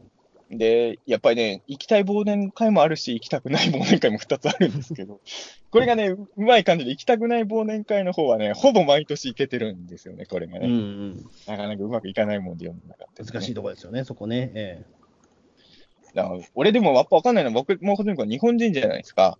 はい。この会って結局、外国人労働者さんへの扱いが日本人と違うっていうことじゃないですか。うん。この辺は僕らもそんなに現状詳しくは知らない世界じゃん。でも、どうも本当に、ね、やっぱそれっぽいこと、ここまでこの回ほどえげつないのは現実あるかどうかわかんないけど、やっぱあるとは聞きますよね。うん、そうですね。僕でも実際でもあれですよ、その、今回の陳さんみたいな形の方とは一緒に働いたことありますよ、でも。うん、その職場は、やっぱ海外の人には差別があったんですか？差別はないけども、ただやっぱ意思疎通はできなかったですよね。あ、まあそれはね、それはまあまた別の問題になっちゃうからね。うん、だちょっとやっぱりね、いや確かにだからそのな、なんかちょっと悪く言ってる人もやっぱりいるんですよ。ただそれやっぱり文化が違ったりとかっていうところで、あとそのなんだろう、その食ってる弁当代を一切払わないみたいな、あ、えー、それはまあちょっと、うん、いうところもあったりとかして、うん、あの方もた中国人の方とずっと働いてたんですけど、うん、やっぱそういったところもあるから、いつの間にかやっぱ職場来なくなりましたよね。あ、その弁当代を払わないまま。まあ、弁当代払わないまま。個人的な問題なのか、それともお国柄の問題なのか、どっちか分かんなかったけど、うん、最後まで。まあ、やっぱだからね、他の国の人と一緒に何か仕事するってやっぱ、でも俺なんかはほら、あの、まあ俺はあんま現地行かなかったけど、あ、てか一回も現地には直接行ってないんだけど、あの、インドネシアの番組のことを知ってたじゃないですか。そうすると日本のスタッフのが少数なんだけど、まあ向こう行ってやるわけで、いろいろやっぱ大変、まあ最初やっぱうまくコミュニケーション取る、コミュニケーションを頑張りながらものを作るっていうのは大変だっていうのはやっぱね、うん、あ、その話は散々聞いてたし、まあ、終わった後は俺もあのインドネシアのスタッフさんともあの日本で会いましたけど、うん、やっぱりまあ大変だろうなとは。ただまあこの回のねっていうところはその日本人とか外国から来た人だと働かせてる時間が違うとか、そうそうそう、うん、給料に差をつけるとか、これはやっぱもう ひゃくパーセント アウトなわけじゃないですか。まあそうですね。まあでもちょっと僕もでもなんだろう、その外人ではないけども、言ってしまうとその派遣社員と正社員の違いみたいなところは経験してるから、僕は派遣社員だったから。あるけど、ね、それは多少はね感じるところはあったんですよねやっぱり。うん。この辺はね、やっぱり、うーん、まあ僕も、もちろん海外から来てる知り合いがいないわけではないから、うん、いろいろ話も聞くけど、まあやっぱり、ね、人から聞くのと自分が見てるものでは多分違うだろうし、あと幸いにも僕の知り合いの海外から日本来てる人は、そんなにひどい扱いされてる人は、僕の周りにはいないのかな、という。あの話聞いてる限りではね、僕に言ってないだけかもしれないけど、うん、なんで、あれなんですけどね、まあでも、苦しんでる人もいるんですね。そうですね。やっぱりだから、そのね、あのビザがどうなってもいいのかっていうことは、やっぱり言われるらしいですよね。ね、確かに、えー、あ、言われるんだ、やっぱりそこ、やっぱりあれは言われるらしいです、やっぱりそこ、人質に取られるのは、確かに海外から来た人にしか使えないあれですね。そうそうそう、いわゆる、あの本当にそれで、あのその日本への、日本から出ていかなきゃいけなくなっちゃうってこともありえるから、うん。なるほどね。それは確かにひどいね。うん、それはひどくね。うん。うん、まあちょっとね、もちろん文化も違うんでいろいろあると思うし、まあでもこの回ってそういう意味では分かりやすくてさ、あの、チンポはちゃんとさ、あの日本の文化に合わせてくれたわけですから。うん。うん。だからやっぱり、ちゃんとこっちのルールに合わせてくれてるものに対して、ひどい仕打ちするっていうのはやっぱ絶対良くないことですからね。うん。ほんと最後ね、鬼太郎もうちょっと懲らしめてもいいぐらいに思いましたけどね。ロッキー鬼太郎、結構今回ソフトだったじゃないですか、最後ね。うん。まあ、マナーが目の前にいるっていうのもあるのかもしれないですけどね。そうですね。まあ、あとだからあれでしたよね。だからその、えっと、チンポが大暴れしてるっていうニュースが早いこと早いことっていう。あれさ、あれでもさ、あれでしょ、あの会社の人らが上げてるわけじゃないですか、ネットに。まあ、それをツイッターに上げてるんですよね、多分あれ。偉いもんで削除されないように、ちゃんと隠して写真撮ってるっていうのはね、あれいいですよね。うん、チンポのとこ手で隠してる。あれ偶然、偶然なんじゃないですか、あれ多分。偶然なの。でもあれ。偶然とか、その、倒れた人の腕がちょうど隠れてたっていう。あれ、相当、今回のチンポも、まあ、チンポみっつついてるんだろうけど、相当ちっこ、さっきのあの、アキラ ひゃくパーセント さんじゃないけど、相当ちっちゃいやつがみっつじゃないと、あれで隠しきれないと思うんだけどな。うん。それ、でも伸縮できるのかな、チンポのあのみっつのチンポ。でもあれだけ怒ってたら、でも多分でかくなってると思うんですよ、普通。でも怒ってると見てでかくな、なんじゃない別に、チンチン。いやでも ど, どうなんだろう。怒りと連動はしてないじゃない、チンチン。怒りと連動はしてないのか、そのチンポ。まあ、妖怪チンポの場合はね、チンチンを武器に、ただ、ロッキーのチンポに関して言うと、機関銃みたいな使い方できるかどうかちょっとわかんないですよね。まあそうですね。だからどういう時にでかくなるのかですよね。別にそのマナだっても別にでかくなってないわけですから、えー。ちょっとさ、ちょっとがっかりじゃないんだけどさ、あのチンポが切れてさ、全裸になった時にさ、俺はてっきり機関銃を放つと思ったらさ、普通に殴りかかったからさ、そうそうそうそう、えー、えー、とちょっとえー、撃てよってはちょっとね思いましたよね。あのなんかそのね、そのが画面が黒くなってババババみたいななんかそういったね。銃声音が聞こえるだけでもこちらとしては嬉しかったんだけど、嬉しかったね。普通に殴りかかっ、まあそのその時のね、お前たちのチンコンカだみたいなセリフはいいんだけど、やっぱ機関銃見たかったよね。そのあの、えー、ビジュアルとしては見せなくてもいいんだけどね。そう。だから本当にさっき細見が言った通りで、この話最後の最後には妖怪じゃなくても成立する話だからそういうことなんですよ。そう、普通に殴りかかんのかいと思ってね。ええー。ただ単にあれは外国人労働者が全裸になって殴りかかってるだけですからね。えーそう考えると、あの、怪奇大作戦の方の、あの、封印映像界にちょっと印象も似てきますね。あれ別に全裸にはなってないけど。うん、そうですね。だからもう縄文人会より全然ね、なんかもう普通にあり得る話になってるっていうのが面白いですね。そう、縄文人会は妖怪じゃないけど、縄文人じゃないと成立する。あれはあり得ない話なんですけどね。でもこの話ってさ、そうなんだよ。最後飛んでかない限りは、この話って現実になってもおかしくない話なんだよな。全くおかしくないんですよ、これ。ええーあの、おいしんぼってもおかしくない話なんですよ、これ。本当だ。リアルな話なんだな、この話は。えー、そうか。サザエさんでやってもいいんだね、この話ね。まあそう、サザエさんでやっても多分問題はなさそうな気がしますけどね。同じフジテレビでね、コラボできる回だったんだね、えー、サザエさんとね、はい。じゃあ次のお便りお願いします。えっ、ー、と、ウルトラゼロさんからですね。はい。えー、チンさんの回を視聴。今まで敵で出てきたら、えー、今まで敵で出てきたチンポが、えっ、ー、と、もう言っちゃうわ。えっ、ー、と、南方の。ウルトラゼロさんはチーマルポにしてるけど、もうチンポでいます。はい。チーマルポが、えー、南方のみんなを楽ちんさせるために来たキャラクターに、珍妙さを狙わずずっと受け入れられていた。えっ、ー、と、マナのた立ち位置も、立ち位置立ち位置も、久しぶりに妖怪を、妖怪と友情を育んできた、えー、登場人物がビンビンに生きていましたね。チンさんの シーブイ が、えー、杉田智和さんの革新的なキャスティングも相まって爆笑しっぱなしな前半から、外国人労働者の差別問題に踏み込むロッキーならではの物語。プロットは初期から温めていたゆえの完成度だと感じた。えー、猫姉さんやマナが赤面するのは初めてじゃなくとも、あのシチュエーションはずるい。えー、次回の大だらぼっち、不気味な様子はそのままに、どれだけ暴れてくるのか、そして年末最後の放送に去年は行われなかったクリスマス会の実現が可能なら、カードウェハースに収録されたマナ、サンタマナが見たい。えー、チンさんを放送したなら、マナのお腹出しサンタぐらいは楽ちんなはずだ。うん。これがね、もうウルトラゼロさんのノリがもう完全、あの、あれですよ、マナの立ち位置あたりを読んだときにも、俺のこの回の最初のと同じだなと思いましたよね。そうですね、ピーティー 通信ともう発想が一緒ですよね。ええー。そこに入れちゃうんだっていう。えー、ピーティー 通信とマナの立ち位置ね。もう多分、靴に書きながら、えー、あ、これチン入れられるって多分、ね、そうそうそう。えー、入れられるってなったからって入れなくてもいいんですけどね。えーえー、ビンビンに生きていました。えーなんかね、あれでございますけれど。ああ、そうか。でも、年内もうあとにかいなんだね。えーと、そうですね。次が、じゅうご、にじゅうにだけですね。はい。にじゅうくにちはやらないはずなんで。ってことは、あれですよ。去年の今頃は、もう西洋妖怪との戦いが佳境だったんだね。うん。去年と全然違うね、年末の感じね。そうですね、考えてみれば。では、ベアードと本格バトルしてる時ぐらいでしょ、去年で言うとね。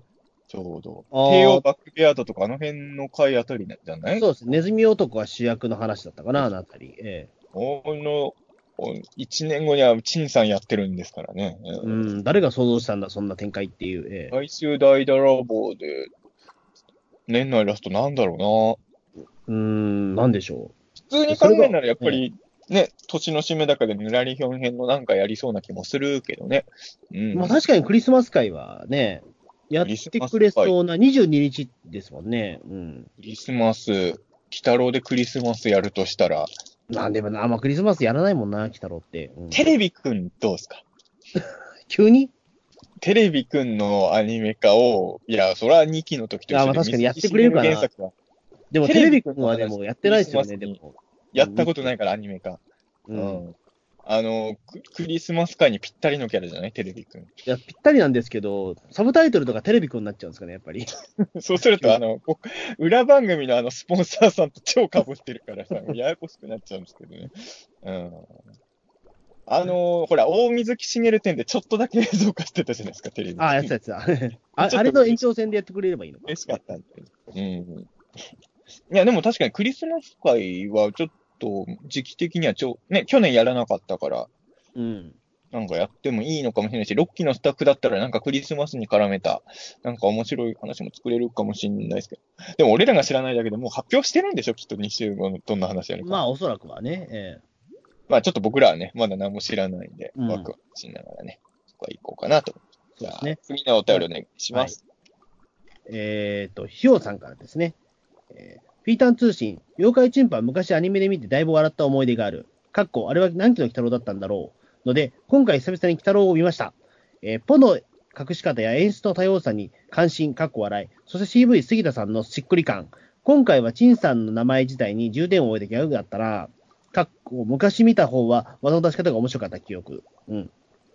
ひよさんはね、まああんまり、いや俺もちゃんとした年齢知ってるわけじゃないけど、僕よりは若いので、うん、多分、多分よんきなんじゃないかな。まあ、まず、あの、多分、技の出し方っていうことで言うと、多分よんきかな、ね、多分。多分よんきの劇場版の大怪獣を見て、ひよさんは大笑いしてるんですよ。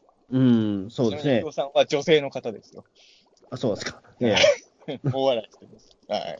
全然いいです。あれですよ、ひよさん、あれですよ、昔、あの、ピータン寿司の漫画描いてくれたんです。ああ、そうですよね。えー久々の、久々の投稿っていうか、あの、久々に鬼太郎を見たんですよ。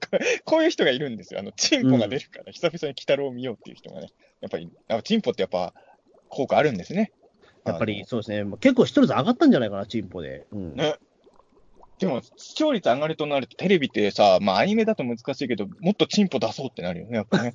そうなるとね、うん、ね、中澤さんが子供の頃を嫌っていた、ああいったことになっちゃうかもしれないしね。どういうことですか、俺が嫌っていた。いや、あんまり、あんまりだからその、チンコ、ね、チンコうんこネタになっちゃったりとか。ああ、まあ、俺、いや、俺、そういうことなのかな、でも、もしかしたら。うん、チンコネタはそんな嫌いじゃないけどね、俺は、ね。そうだ。うん。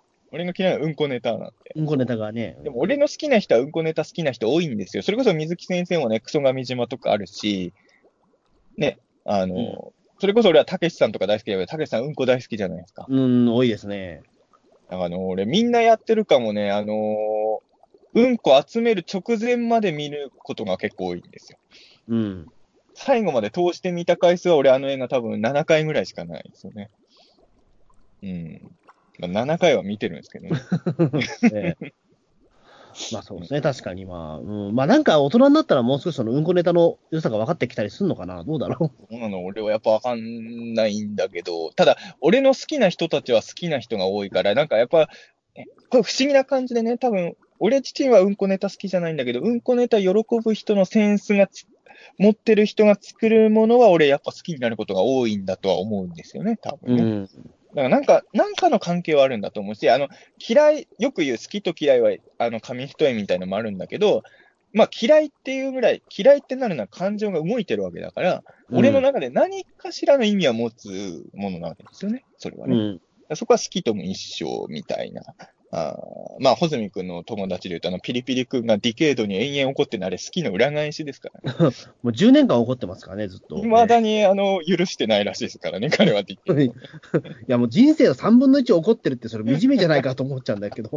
えー、いや、でもまあ、わかりますよ。俺も、あの、何十年経った方が許してないキャラクターとかいますよ、やっぱりね。うん。ね、俺はいまだに仮面ライダーカブトの最終回許してないですから、ね。もうじゅう、じゅうごねんぐらい経ってますか、それも。ええーじゅうごねんぐらい経ってるだろうね、カブトとか、ね。ええ、うんうん。まあ、それはね、まあ、人間そういうのありますよ、それね。そうですね。ええ、そうか、ヒヨさんも言ってたけど、だからそのヒヨさんも、そのウルトラドロさんも言ってたけど、やっぱり杉田さんね。あ、うん。そうそう、そうね、杉田智和さんね。ええ。ホテルのどうなの、銀玉ネタはどんくらいわかるんですか？いや、だからあれでしょ、だからその、俺もあんま詳しくないけど、その、銀さんの、なんかその、世を忍ぶ仮の名前がチンポーさんなんだっけ、確か。うん確かその、俺もね、銀魂そんな詳しくなくて、うん。あのー、そう、特にアニメは実はそんなに見てないんですよ。あの、原作は、あのー、飛ばし飛ばし、実はあの、うちににかんまではあるんですけどね。また、また微妙な感ですね、またそれまた。いや、銀魂って設定的には俺の好きな要素多いわけで、俺は幕末ネタとかも大好きだから、うん、あの、あの実写版もの映画も見ましたし、はい。うん、アニメも飛ばし飛ばし、だ毎週アニメもめちゃめちゃ長かったからな、あれ。うん。どれぐらいやってたんだ、あれ。ただ、そこまで詳しくなくても、やっぱ銀魂ネタってやっぱ視界に入ってくるからね。やっぱこれが時代を作ってる作品だなっていう。うん、そうですね。もうね、うん、あの、俺の友達で、いつか銀魂に参加したいって言って、あ、正確に言うと友達の妹なんですけど、うん、いつか銀魂に参加したいっていう夢を持ってアニメーターになった方が い, います。おで、銀魂にも参加できたんですよ。ああ、そっか、銀魂ってもう、10, 10年、もうじゅうごねんぐらい前やってるんですもんね。だから、初めてやった本当にね、あの、銀魂みたいな作品関わりたいって言って業界入ってる人もいるぐらい偉大な作品ですからね。うん。そうね、確かに。だ、だから、うん、狙ったキャスティングなんですかね、もしかしたら。まあ、そうかもわかんないですね、言われてみれば。うん。その辺は、だから、だからあれなんかな、銀魂ファンも見てくれたのかもしれないですね、そういう意味でね。うん、かもしれないですね。なんだろう、銀魂ファンの方は楽しかったのかな、この回は。えー、いや、楽しいんじゃないですか、杉田さんが、ちんこの、杉田さんも、えーと、放送からみっかぐらいしてからツイッターでネタにしてましたよ、この回のこと。うん。うん、やっぱり、楽しかったんじゃないですかね、それはね。ああ、その、声優さんで思い出したんですけど、はい。まあな、あんまはっきりはない。前回のピータン通信でさ、あの、俺がテレ朝の番組の収録してたじゃないですか。うんうん、で、はいはい、トイレ行くとき、あの、楽屋見たら声優さんばっかりだったっていう話。そうそうそう、言ってましたね。あのー、名前は出せないですけど、あの、鬼太郎に出てた人いましたわ。レギュラーで？いや、ゲストで出た。あ、ゲストで、あ、でも、ゲストが多すぎるからな、特定ができねえわ。あ、ああ、なるほど。だから、もうまだ放送されてないよね、多分その番組にテレ朝ね。えその声優さんいっぱい出てる番組やってないよね。まだね、多分。いや、俺まだ見てない、それは。わかんない。え、これ多分言っちゃダメだもんね、そうそう。多分 ま, まずいやつですよね。じゃあ言わないですけど。うん。だって、ね、年末でしょ、だって多分。じゃあ言わない。放送するにしても、それは多分。言わない。タイミング的にも。あの、来年言いますわ。あの、あ、あれでしたっていうね。あの人が学校あの、僕の撮影してる隣にいましたっていう、あの妖怪がいましたって言います。あ、はい、じゃあそれだったらいいと思います、多分。うん、ええ。そうそうちょっとじゃあ来年のお楽しみです、にせんにじゅうねん。はいはい、もう僕忘れてなければね。ええ。で、見せ方が変わったんですね。だから、あの、ひよさんも言われてますけど、昔は、あの、技で笑いだったけど、今は、まあ、隠す方で笑いを取る、ね。うん、うん。まあまあ、だから、あれですよね。あのー、イデラッキョからアキラ ひゃくパーセント になったみたいな感じですよね。ああ、でもそれはちょっと時代を感じますよね、確かにそこは。うん、さんき、よんきの頃はラッキョさんだったんですよ。そうそう今、アキラ ひゃくパーセント さん。今、アキラ ひゃくパーセント の時代なんだ、やっぱり。えー、裸ネタのね、見せ方が変わってきたんですね。うん。でもラッキョさん、ラッキョさんもやっぱ恋しいからな、僕はな。やっぱまあそうですよね。うん。ラッキョさん、今、今はだからあれなんです、九州の方でしたっけ、ずっと。ああ、そうそうそう、今はね。うん、あのでもあのー、北の映画では、あのー、アウトレイジ関係以外では唯一のね、あの、にさく品に出てるキャラクターがいて博士ですからね。うん。だからなんだって言われる。だからなんだなんですけど、本当に。えー、あ、いで博士じゃないや、いで博士がやってる宇宙人が唯一北の映画にさく出てるからね、大友と一緒ですよ、だから。ねえ。いや俺まあまあ、あのー、まあ、まあ、まだ配信されてないピーター通信の、あの、ストックの中にある回であるけど、僕はラッキョさんほんとすごい大好きなんで。えー、まあまあ、裸芸もね、いろいろ時代にね。えー、じゃあ次のお便りお願いします。はい、えー、高橋俊明さんですね。はい。はい、えー、ゲゲゲチンポ会主張。私は最近、二つの日本という外国人労働者の問題を扱った本の読書会に参加したので、タイムリーだなと思って主張しました。海外から出稼ぎでやってくる人たちの労働環境がやばいのは事実らしいですが、あの工場はいくらでもやばすぎだと思いました。えー、僕の身の回りの職場でも、外国人労働者は外国人労働者同士の塊で固まってしまうので、えー、扱いに困ると言っているのを聞いたことがあります。えー、僕自身は外人と積極的に仲良く、仲良くなりたいので、文化や人種が違う人間とどう仲良くなればいいのかとかいつも考えています。なので、まなちゃんが、えー、チンポとプレゼント交換をしてしたりして、えー、関係を築いていくのを見て感心しました。えー、まなちゃんの、えー、コミュ力マジリスペクトっす。で、鬼太郎ですが、最後ふわっといい話っぽく終わっていったけど、根深い問題を扱ったテーマの割に、えー、爆発力が弱かったところが不満点ですかね。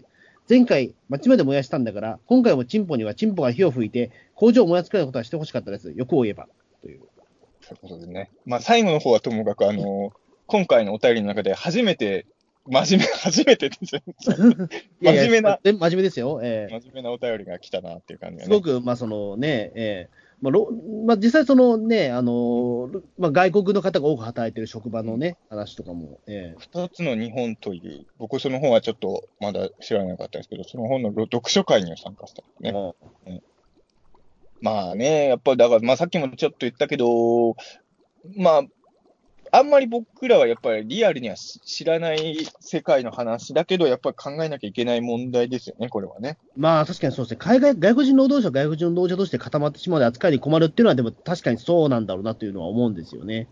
まあこれはやっぱりあの僕らが、僕らが外国行ってもそうなりそうだもんね、うん、そうなりそうだけど本当はそれじゃダメなんだっていうのはわかるし、あのぼ母国語を使われると結局こっちはどうしていいかわからないっていうのとあと日本語を覚えなくなるっていうのはあると思うんですよねすごい、うんうん、いや、やっぱね、海外は難しいですよ。俺、あのー、海外ってやっぱり、あのー、数日程度しか行ったことないですけど、うん、いや、だから、ほんとすごいと思うのよ。まあ、日本にいても海外の人いっぱい見かけるじゃないですか。うん、違う国来て頑張ろうっていう、その、パワーっていうんですか？やっぱ俺は、まあ、ほら、あのー、まあ、海外行ったことは僕にかいなん、にかいありますけど、うん特ににかいめね、にかいめ去年ですけど、はい、やっぱ一人で海外にいる時間が長かったから、ほんと不安でしたもん。うん。うん、やっぱり、まあね、まあそれは同じ国の人がもし会っちゃったらずっと一緒にいちゃうわな。うん、そうですよね、確かに。うん。難しいところではあるんですけどね。うん。ありますけどね。でも僕行ったことないんですけど、あの、G フェスっていうね、アメリカの、アメリカでやってる日本の怪獣が好きな人向けのイベントがあるんですよ。うん、でここ、まあ、あの日本人も結構、特に、まあ、怪獣映画に関わってる人は結構行くんですけど、言葉通じないけど、すごい意思疎通できるんだって。うん、間に怪獣があれば大丈夫なんだね。ああ、いや、それは大丈夫です。だから前言った、あの、日照り神会で僕が言ったことと一緒なんですけど、うん全員が怪獣好きになれば、この問題解決できますよ。まあ、かもしれないですけど、世界中の全人類が怪獣オタク、まあ、北、北郎オタクでもいいですよ。うんうん、ただ、怪獣と比べると北郎って、まあ、国によるけど、アメリカとかではそこまで親しまれてないんだよね。まあ、やっぱりね、うん、知ってる妖怪はかか数少ないですからね、やっぱ海外の人はね。うん、フランスとかでは水木漫画人気あるんでしょ、確か。うん、らしいですね。ただどうなんだろう、鬼太郎って、まあ、鬼太郎よりも多分水木しげる伝統家の方が人気があるのかな、もしかしたら。のんのんばーと俺がね、すごい。のんのんばーは私、受賞してるもんね。うん。のんのんばーと俺はむしろ日本人がもっと大きい賞あげなきゃだと思うんですけどね。うん。あの、さっきのおばあちゃんの思い出じゃないけど、俺はのんのんばーはね、本当国民的おばあちゃんにできるぐらいのポテンシャルを秘めてるキャラですから。まあ、山崎隆監督には次はじゃあのんのんバーを取ってほしいですね。山崎隆さんにのんのんバーはちょっときついですね。あれ違うんだ。いや、ええ、山崎さん俺好きなんですよ。あのいろいろ言われることも多い監督さんじゃないですか。正直賛否分かれる、ええ、まあ俺も作品によってはちょっとダメ合わないのもあるけど、俺はだってあのジブナイルの頃からずっと追っかけてる監督さんね、うん、でまあもちろん合わない作品もあったけど基本的には好きなんですけど、で寄生獣とかもまあもちろん原作大好きだからいろいろ言いたいことはあるけどなかなかよくできてると原作ファンから見ても思うんだけど、で、藤子作品とかもまあいいんだけど、水木作品のなんて言うんだろうな、いい意味の汚さ、貧乏臭さがあるじゃないですか、水木作品。うん、そこは多分ね、山崎さんの作品とは違うところのような気はするんですよね。そうですね。比較的その、うん、なんだろう、西岸良平っていうのは、ちょっと水木しげるっぽさもあるんですよ。そうそうガロ出身っぽさがあるから。あのちょっとだからそこで言うと、ちょっと違うもん出来上がってきちゃうのかなっていうような気もするけど、確かに。あの、オールウェイズのあの映画自体は別にいいと思うんですけど、あの漫画にあった汚さがないよね。そうそうそうそう。うん。あの、まあでも、鎌倉物語はちょっとね、あの、じゃ若干入れてきた感じはあるんですけど、だからちょっと変わってきてはいるんでしょうけどね、その山崎監督のその、西岸良平感というか。えー、だんだんだんだん水木感も。いや、俺ね、この間、あのー、全然別番組の収録の後だけど、うん、あの、中澤穂積、あと吉野夢郎さんのさんにんで飯食ってたじゃないですか。うん、食った食った。あの時やっぱ思ったんですけどね、その、やっぱね、夢郎さんは、綺麗なものとかかっこいいものが好きなんですよ。うん、やっぱ俺とか穂積君はちょっと汚らしいものが好きなんですよね。多分そこが多分妖怪感とかに大きな、多分夢郎さんは妖怪よりもクリーチャーとかのが好きな人だと思うんですよ。うん。うん、だから多分そこが大きい違いだろうなと思って、我々やっぱり鬼太郎がゴミ箱漁ってるところ好き、すげえ好きじゃないですか。そうそうそう。うんうん、やっぱりかっこいいクリーチャーはゴミ箱漁んないじゃないですか。ええー。いやでもそうなんですよね。水木作品やるときにはだから山崎監督はちょっとそういう意味ではね、藤子漫画っていうのは上品っちゃ上品じゃないですか。うん。だからそういう意味ではまだね、水木作品よりは相性いい気はするんですよね。な, なんか ル, ルパンはすごく評判いいらしいですけどね、なんかね。ルパンはね、俺も見なきゃと思ってるんですけどね。だからドラクエはまあ散々だったらしいですけど、ルパンは比較的でもよくできてるらしいですけどね、なんか。あドラクエの俺、まあ、ドラクエ見てないんで、あれ、なんとも言えないんですけど、まあ、まあ、そもそも僕思う、原作にね、ドラクエはそこまで、俺あのゲームあんま アールピージー できない人なんで、うん、あれなんで、俺はど見てどう思うかわかんないですけどね、うん。ドラクエの映画俺の周りだと伊藤博樹くんが見に行って。ああ、うん、伊藤さんドラクエやってる人でしたっけ結構。うん、どんくらいやってるかは知んないけど。あんま聞かないけどな。うん、ゲームの話したことない今あんまり。普通に良かったって言ってましたよ、伊藤くんは。よかったのかな。ただ伊藤くんはほらあの実写版ドラゴンボールも OK な人ですからね。そううん、あん俺、でもそれが一番納得いかなくて、で実写版ドラゴンボール好きなのはいいんだけど、伊藤君、ハリウッド版ドラゴンボールも OK なドラゴンボールファンのくせに、エメゴジは許せないっていうね、なんなんだろうな、ちょっとそれは意味が分かんないんですよね。うん、あれが許せんならエメゴジ許せるだろうってちょっとね、思いますけどね、えー、そんな、そんなじゃないか。最後の高橋さんの言ってる、はい、あのー、ここは難しいところなんですけど、いや、俺も緊張的にはさ、あのー、チンポがもう工場火、もう爆破させるぐらいやったらスカッとするっていう気持ちはわかるんですけど、まあ多分、そうならないようにマナーが止めてるっていうのがこの回なわけじゃないですか。うん、取り返しのつかないことになっちゃうからっていう。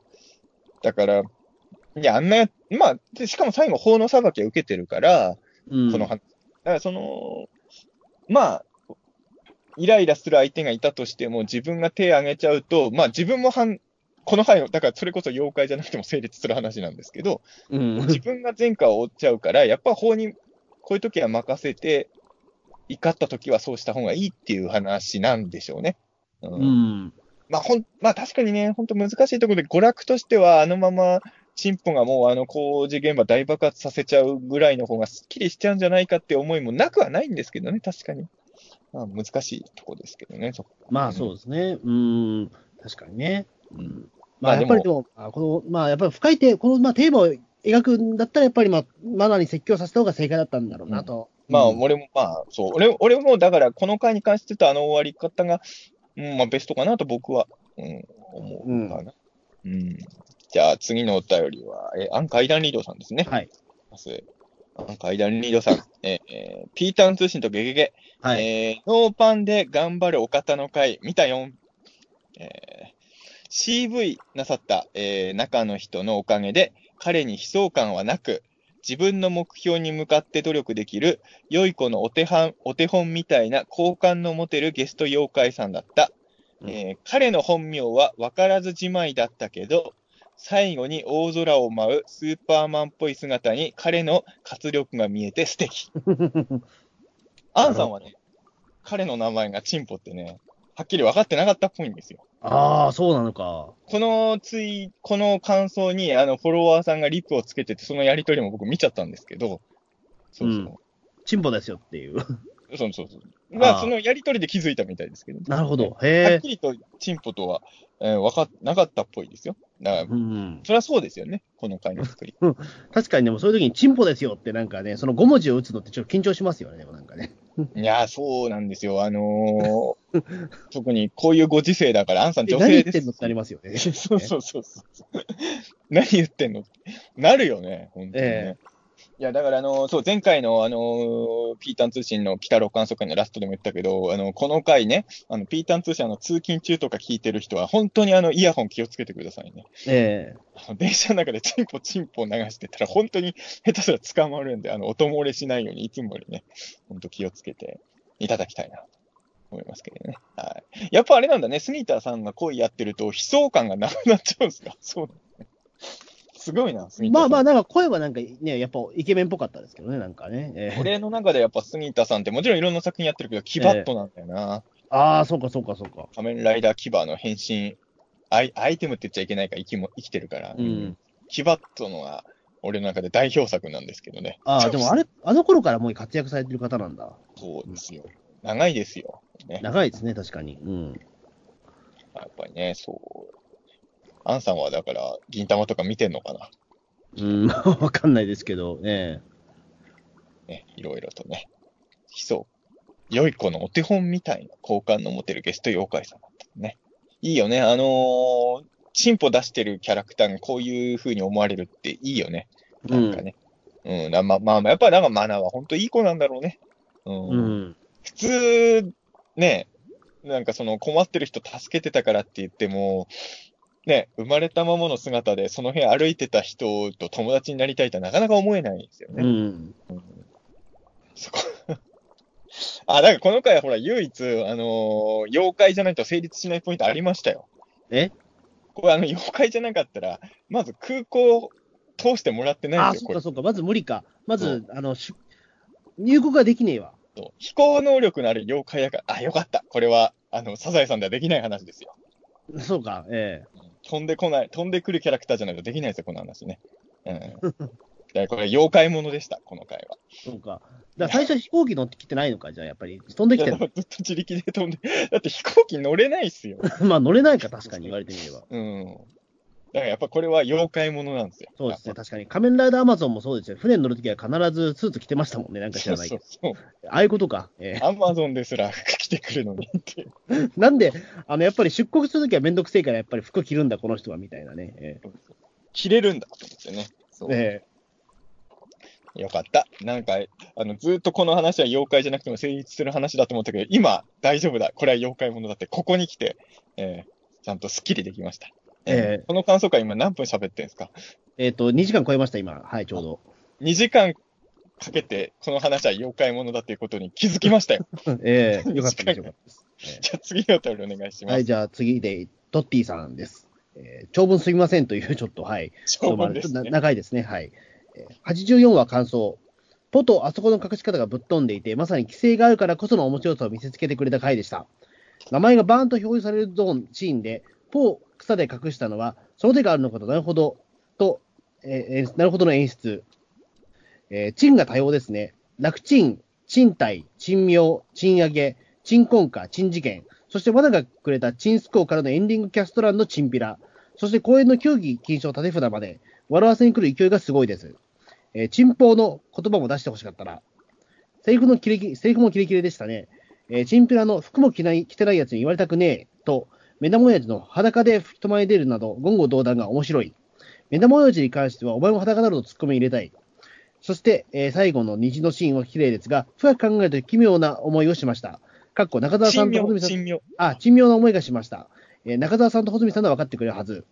オープニングから本編進出してないのは残すこと、えー残すと、えー、けど、まる、えー、まる、えっと、キムジナと、なんだ、これは何で読むんでしたっけ？これ、チミじゃないね。あ、チミか。チミだけですね。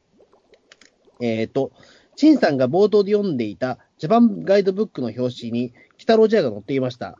ストーリーはかたくなに見せないものでも、えー、アイキャッチでは小さくて何気なく載せるのは気づく人は気づいてほしいという遊び心を感じますと。ね、はい。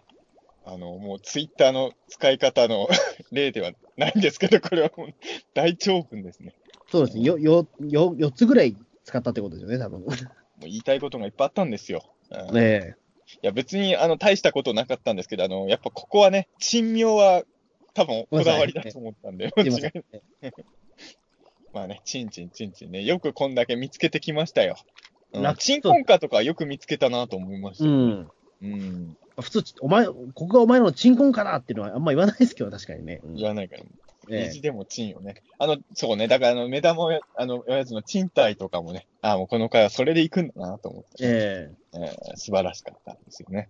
うん。なんか、あのー、この回のせいで別に今までそういう意味合いで感じてなかったものすらちょっと連想するようになっちゃいましたよね。そうですね、確かに。まあ、賃上げとか賃貸とかって別に本来そうい、全くそういう意味の言葉じゃないけどさ、うん、な, なんかもう考えちゃいますよね。えー、そうですね、確かに。チンスコーは確かにもうこれは完全に狙ったやつですもんね。チンスコーは確信違反だったけどね。もうこれはね、もう言い逃れができないですよね。でも一応言い訳として、チンスコーだけじゃないっていうのはちょっとね、リアリティでしたよね。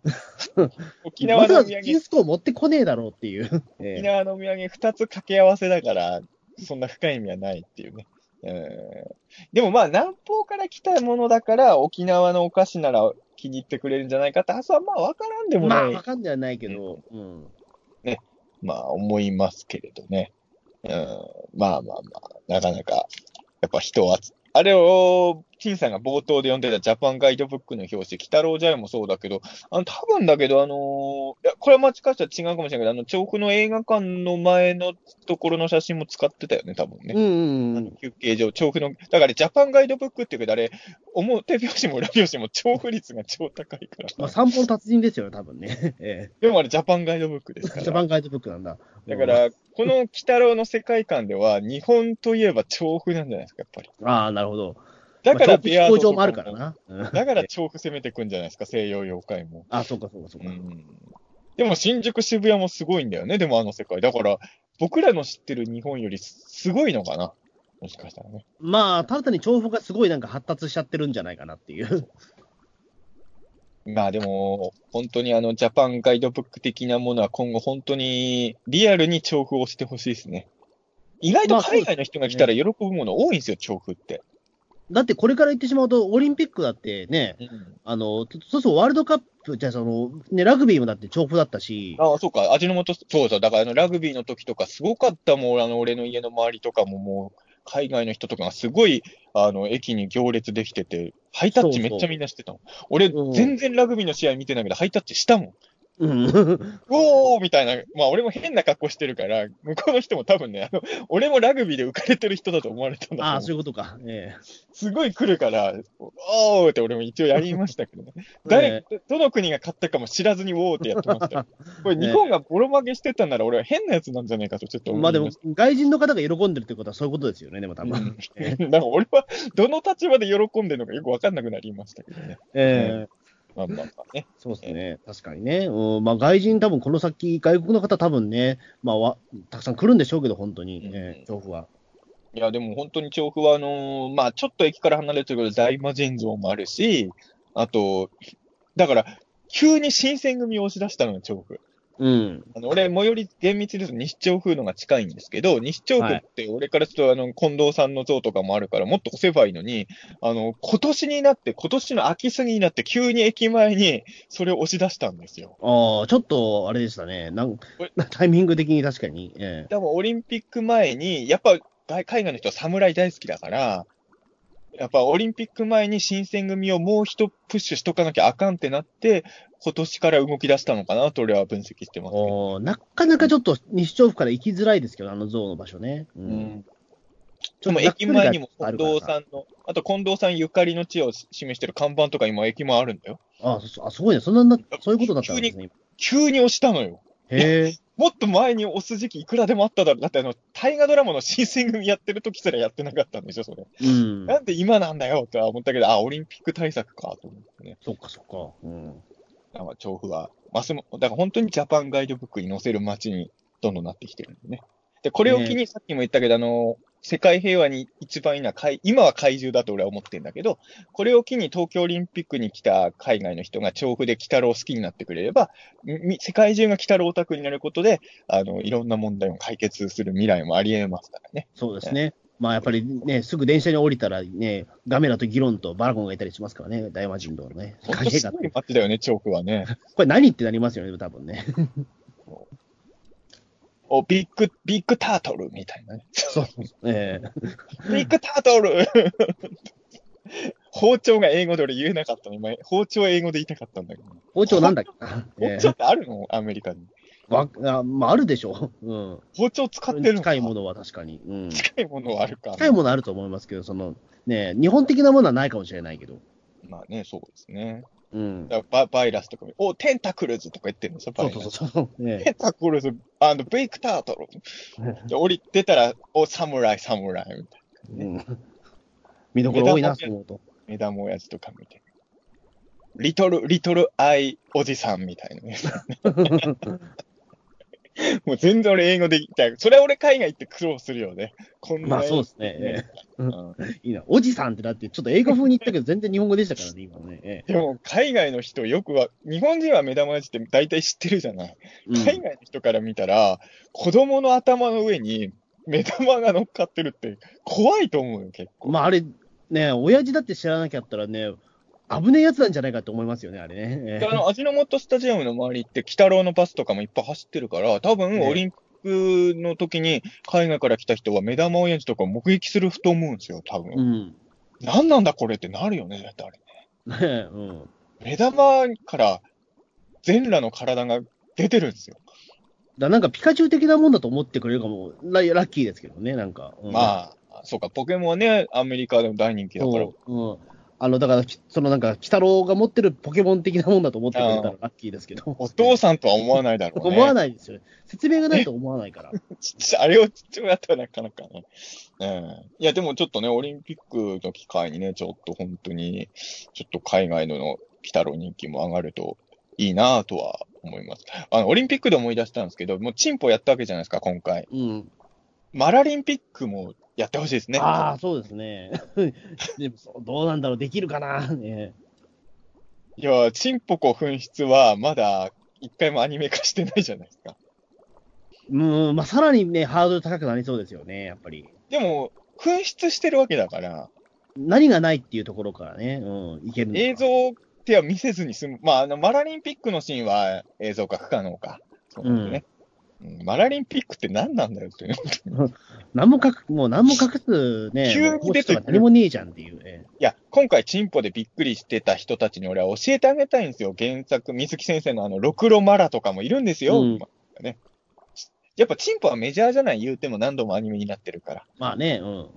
でもろくろマラはね、やっぱりまだ水木ファンしか知らないキャラだろうからね。うん、マラこそでも本当にでも放送できなそうですよね。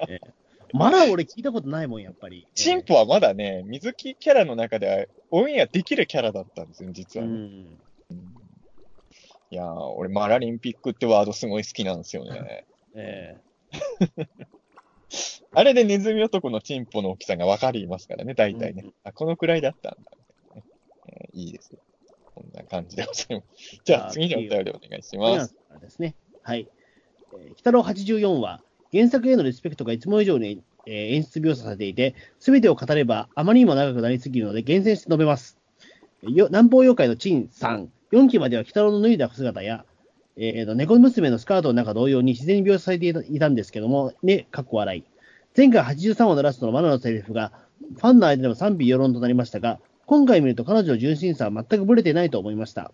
理屈抜きで陳さんのことを素直に友達になりたいと応援する優しさは、やはり鬼太郎たちにとっても大切な存在ですねと、えー、陳さんが勤めた会社の日本人たちは最低な連中でした、えー、鬼太郎が責任者にさせた約束は連帯した、えー、と事実で、えー、会社閉鎖後も卑劣な行為をすれば連中は全員地獄かと思いますと、えー、不当な賃金にせんにひゃくえんは原作のお化け旅行編で陳さんにドラキュラが払った額と同じですね。水木先生の戦時中の 南, 南方の現地の人からの愛称と同じ名前の外国人パウロやごき猫娘役の今野博美さんが、えー、沼御前と愛の教えに続く、えーえー、洗練者の歌声でにどの出演など凝った思考でした。猫姉さんの歴代の猫娘みたいに、鬼太郎のそれとは見たことがないんでしょうかねと。あ確かに猫姉さんは鬼太郎のそれを見たことないんだろうね、きっとね。ないのかなない、ま、ないか。うん。いや、いやなんとも。でも、まあでもほら、でも。北野と猫姉さんがどの辺からの付き合いかがわからないんですよ。うんそう。なんかね、ものすごい幼い頃からの付き合いだったら見てる可能性も、ね。あるけどでもね、うん、俺、水木しげる伝で結構好きなシーンの一つ、あの、まっちゃんのさ、あの、はい、水木しげるのさんの初めてのガールフレンドが出てくるじゃない、水木し、うん、あの、まっちゃんがその、おしっこするじゃない、外でさ。はいえーチンポがないことにびっくりして女にはないっていうシーンあるじゃないですか、うん、あれいいよね。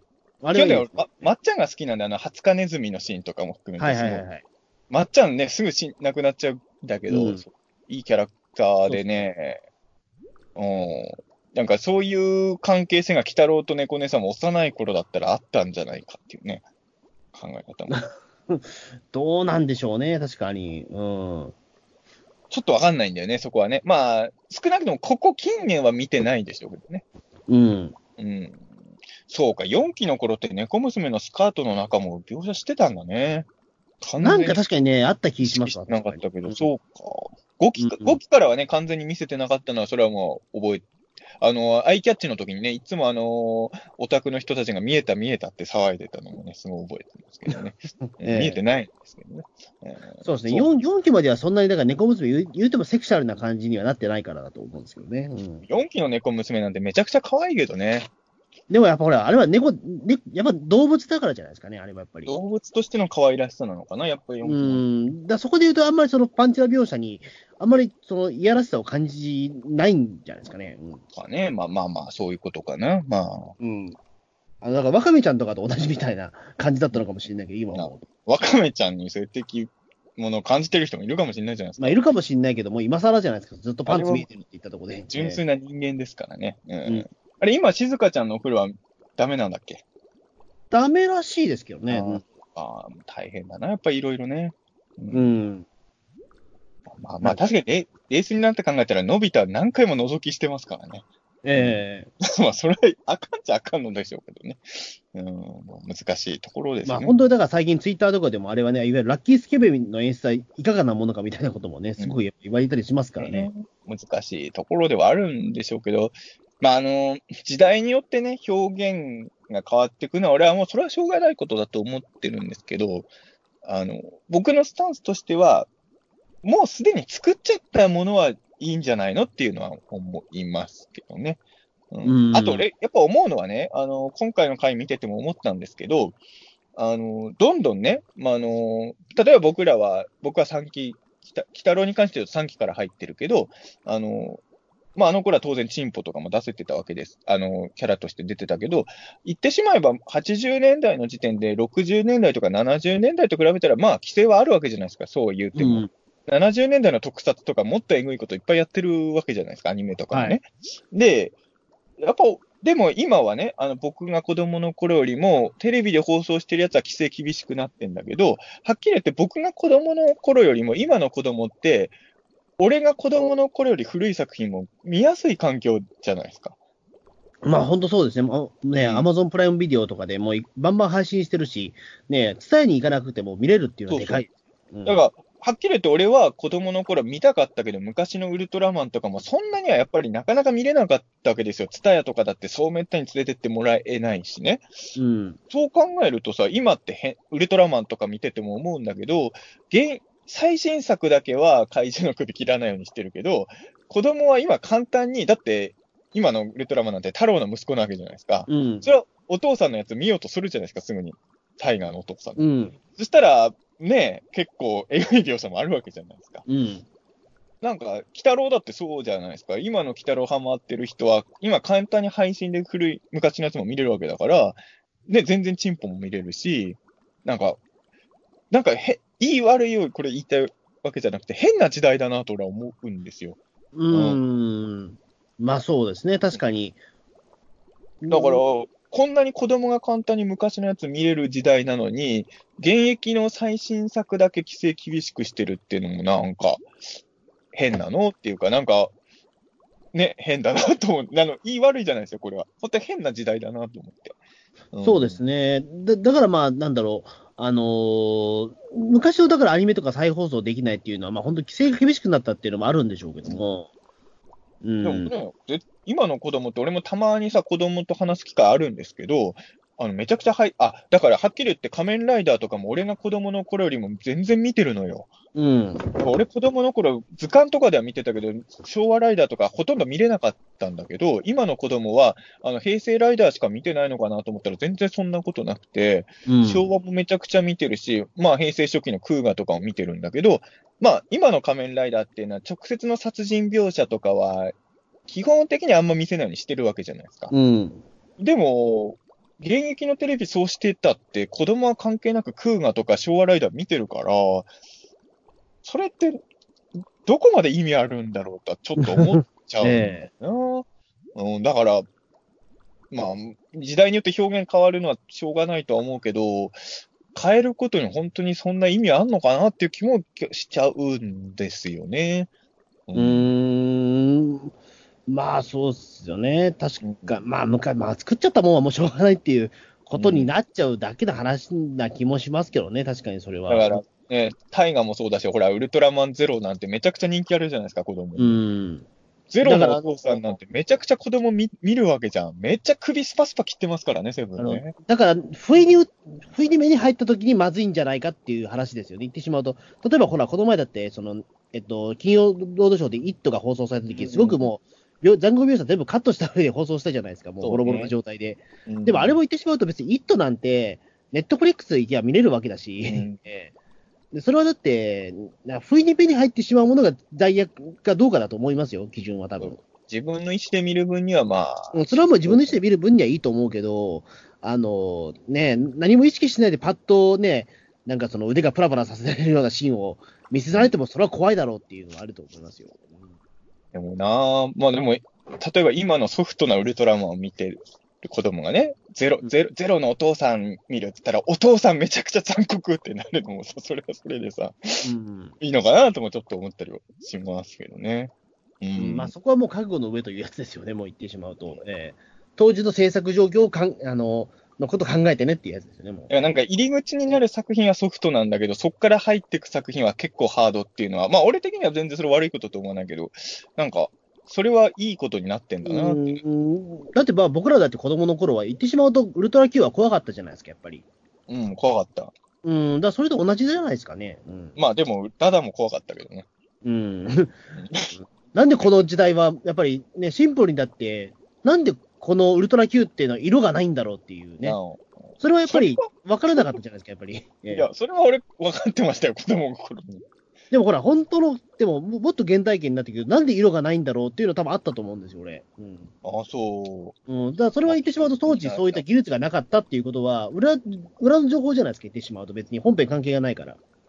ああ、そうね。記憶にはないけど、ウルトラ Q じゃないもんで白黒っていうのがあるのは、俺はもう知ってたんだろうな、だから俺。そうそうそう。だから多分ね、それがゴジラだったのかどうかわからないけども、まあ、まあ、俺の世代だと普通におばあちゃんの写真とか白黒だからさ、うん、家族の。ああ、そういうことね。うん。多分そのゴジラとかじゃなくて、普通にじいちゃんばあちゃんの時代は白黒だったっていうのが、まあ、まあ、分かってたんでしょうね。うん。うんまあそうですね。ただ単にまたがそれなんで色がないんだろうっていうところから、まあそのね、うん、ある程度その時代、そのこれは作り物だよっていうところを認めるっていうところはね、うん、あるのかもしれないけど。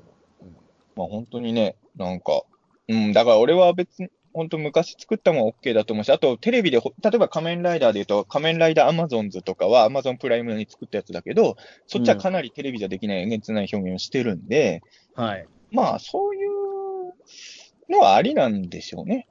うん、ただテレビは、まあねうん、テレビの中ではダメよっていうことです、ね、あのスポンサーがやっぱりたくさん入り込むと、やっぱりこれはダメ、あれはこれダメってのはあるんでしょうけどね、もちろん。難しいけどな、やっぱそれが結局テレビ離れのきっかけになっちゃったようなところもある。うん、まあでもスポンサーが金出さないと、やっぱりね、そのテレビ番組って制作不可能ですし、こんなに広く伝えることって難しいですから、やっぱり。うん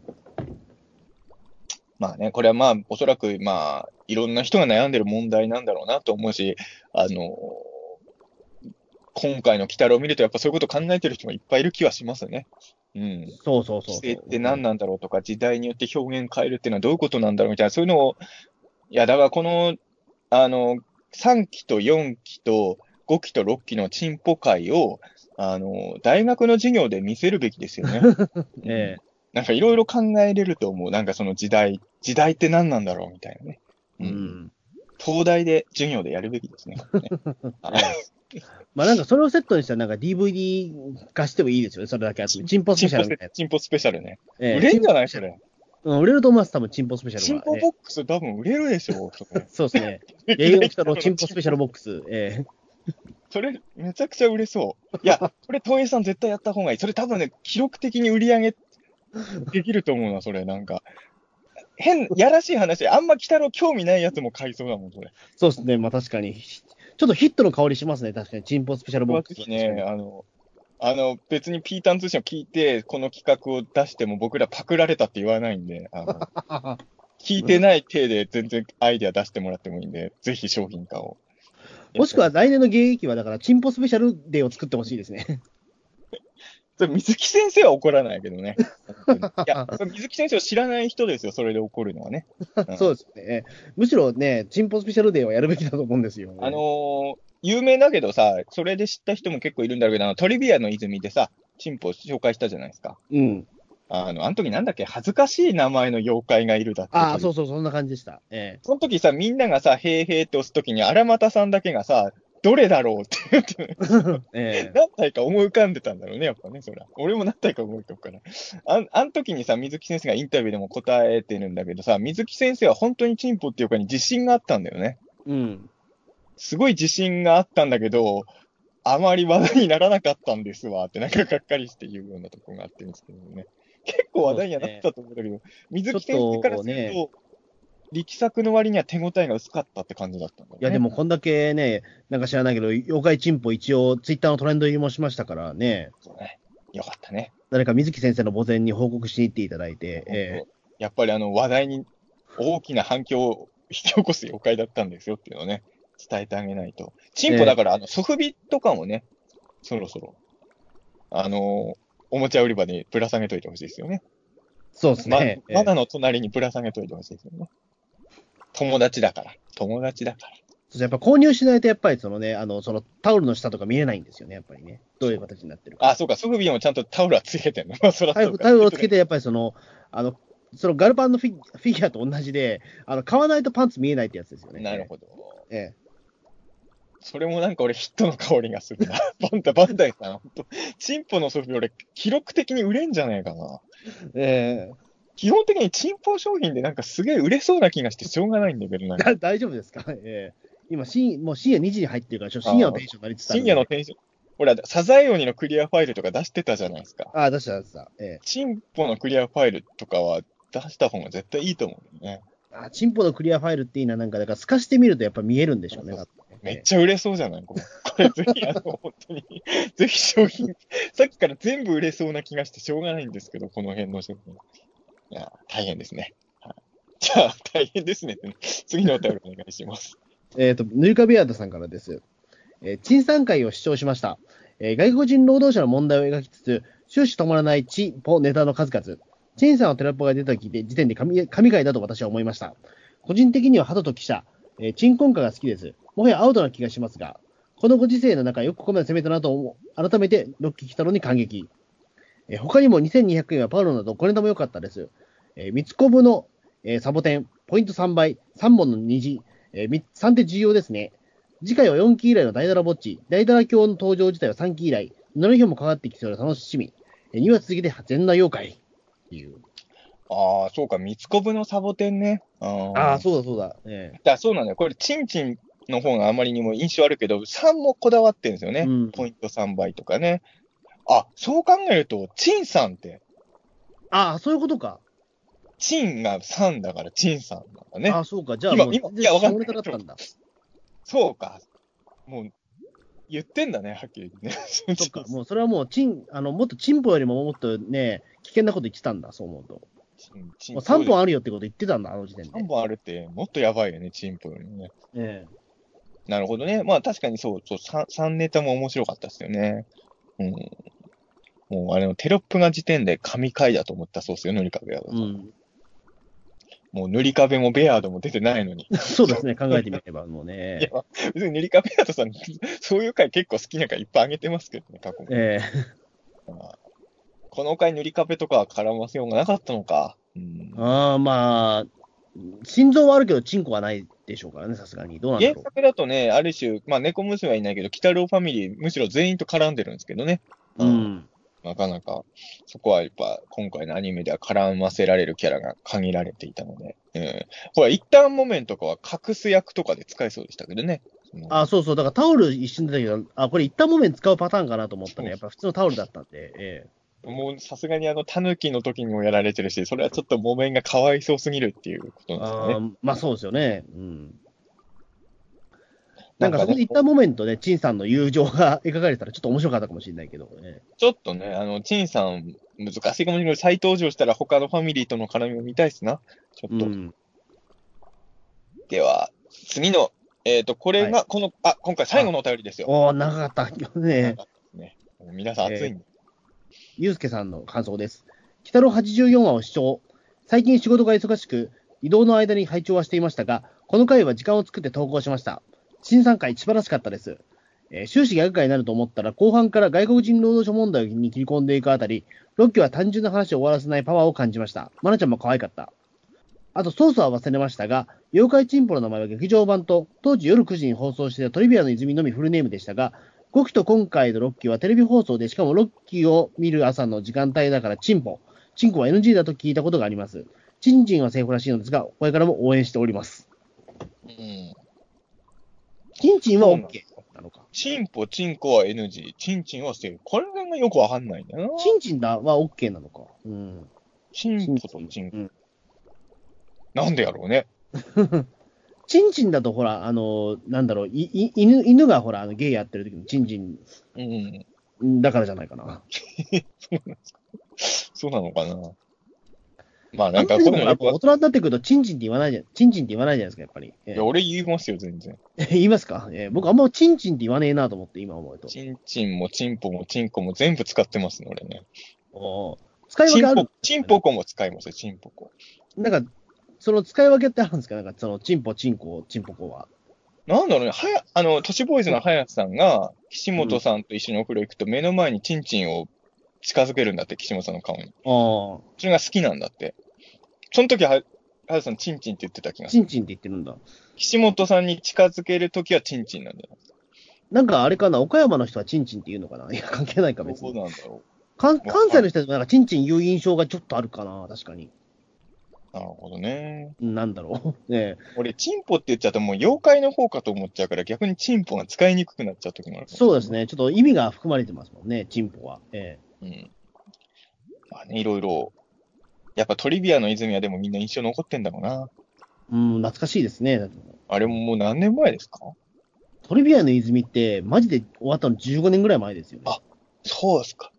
うん、いや、そうだね。五木喜多郎よりも前だもんね。前に終わってるもん。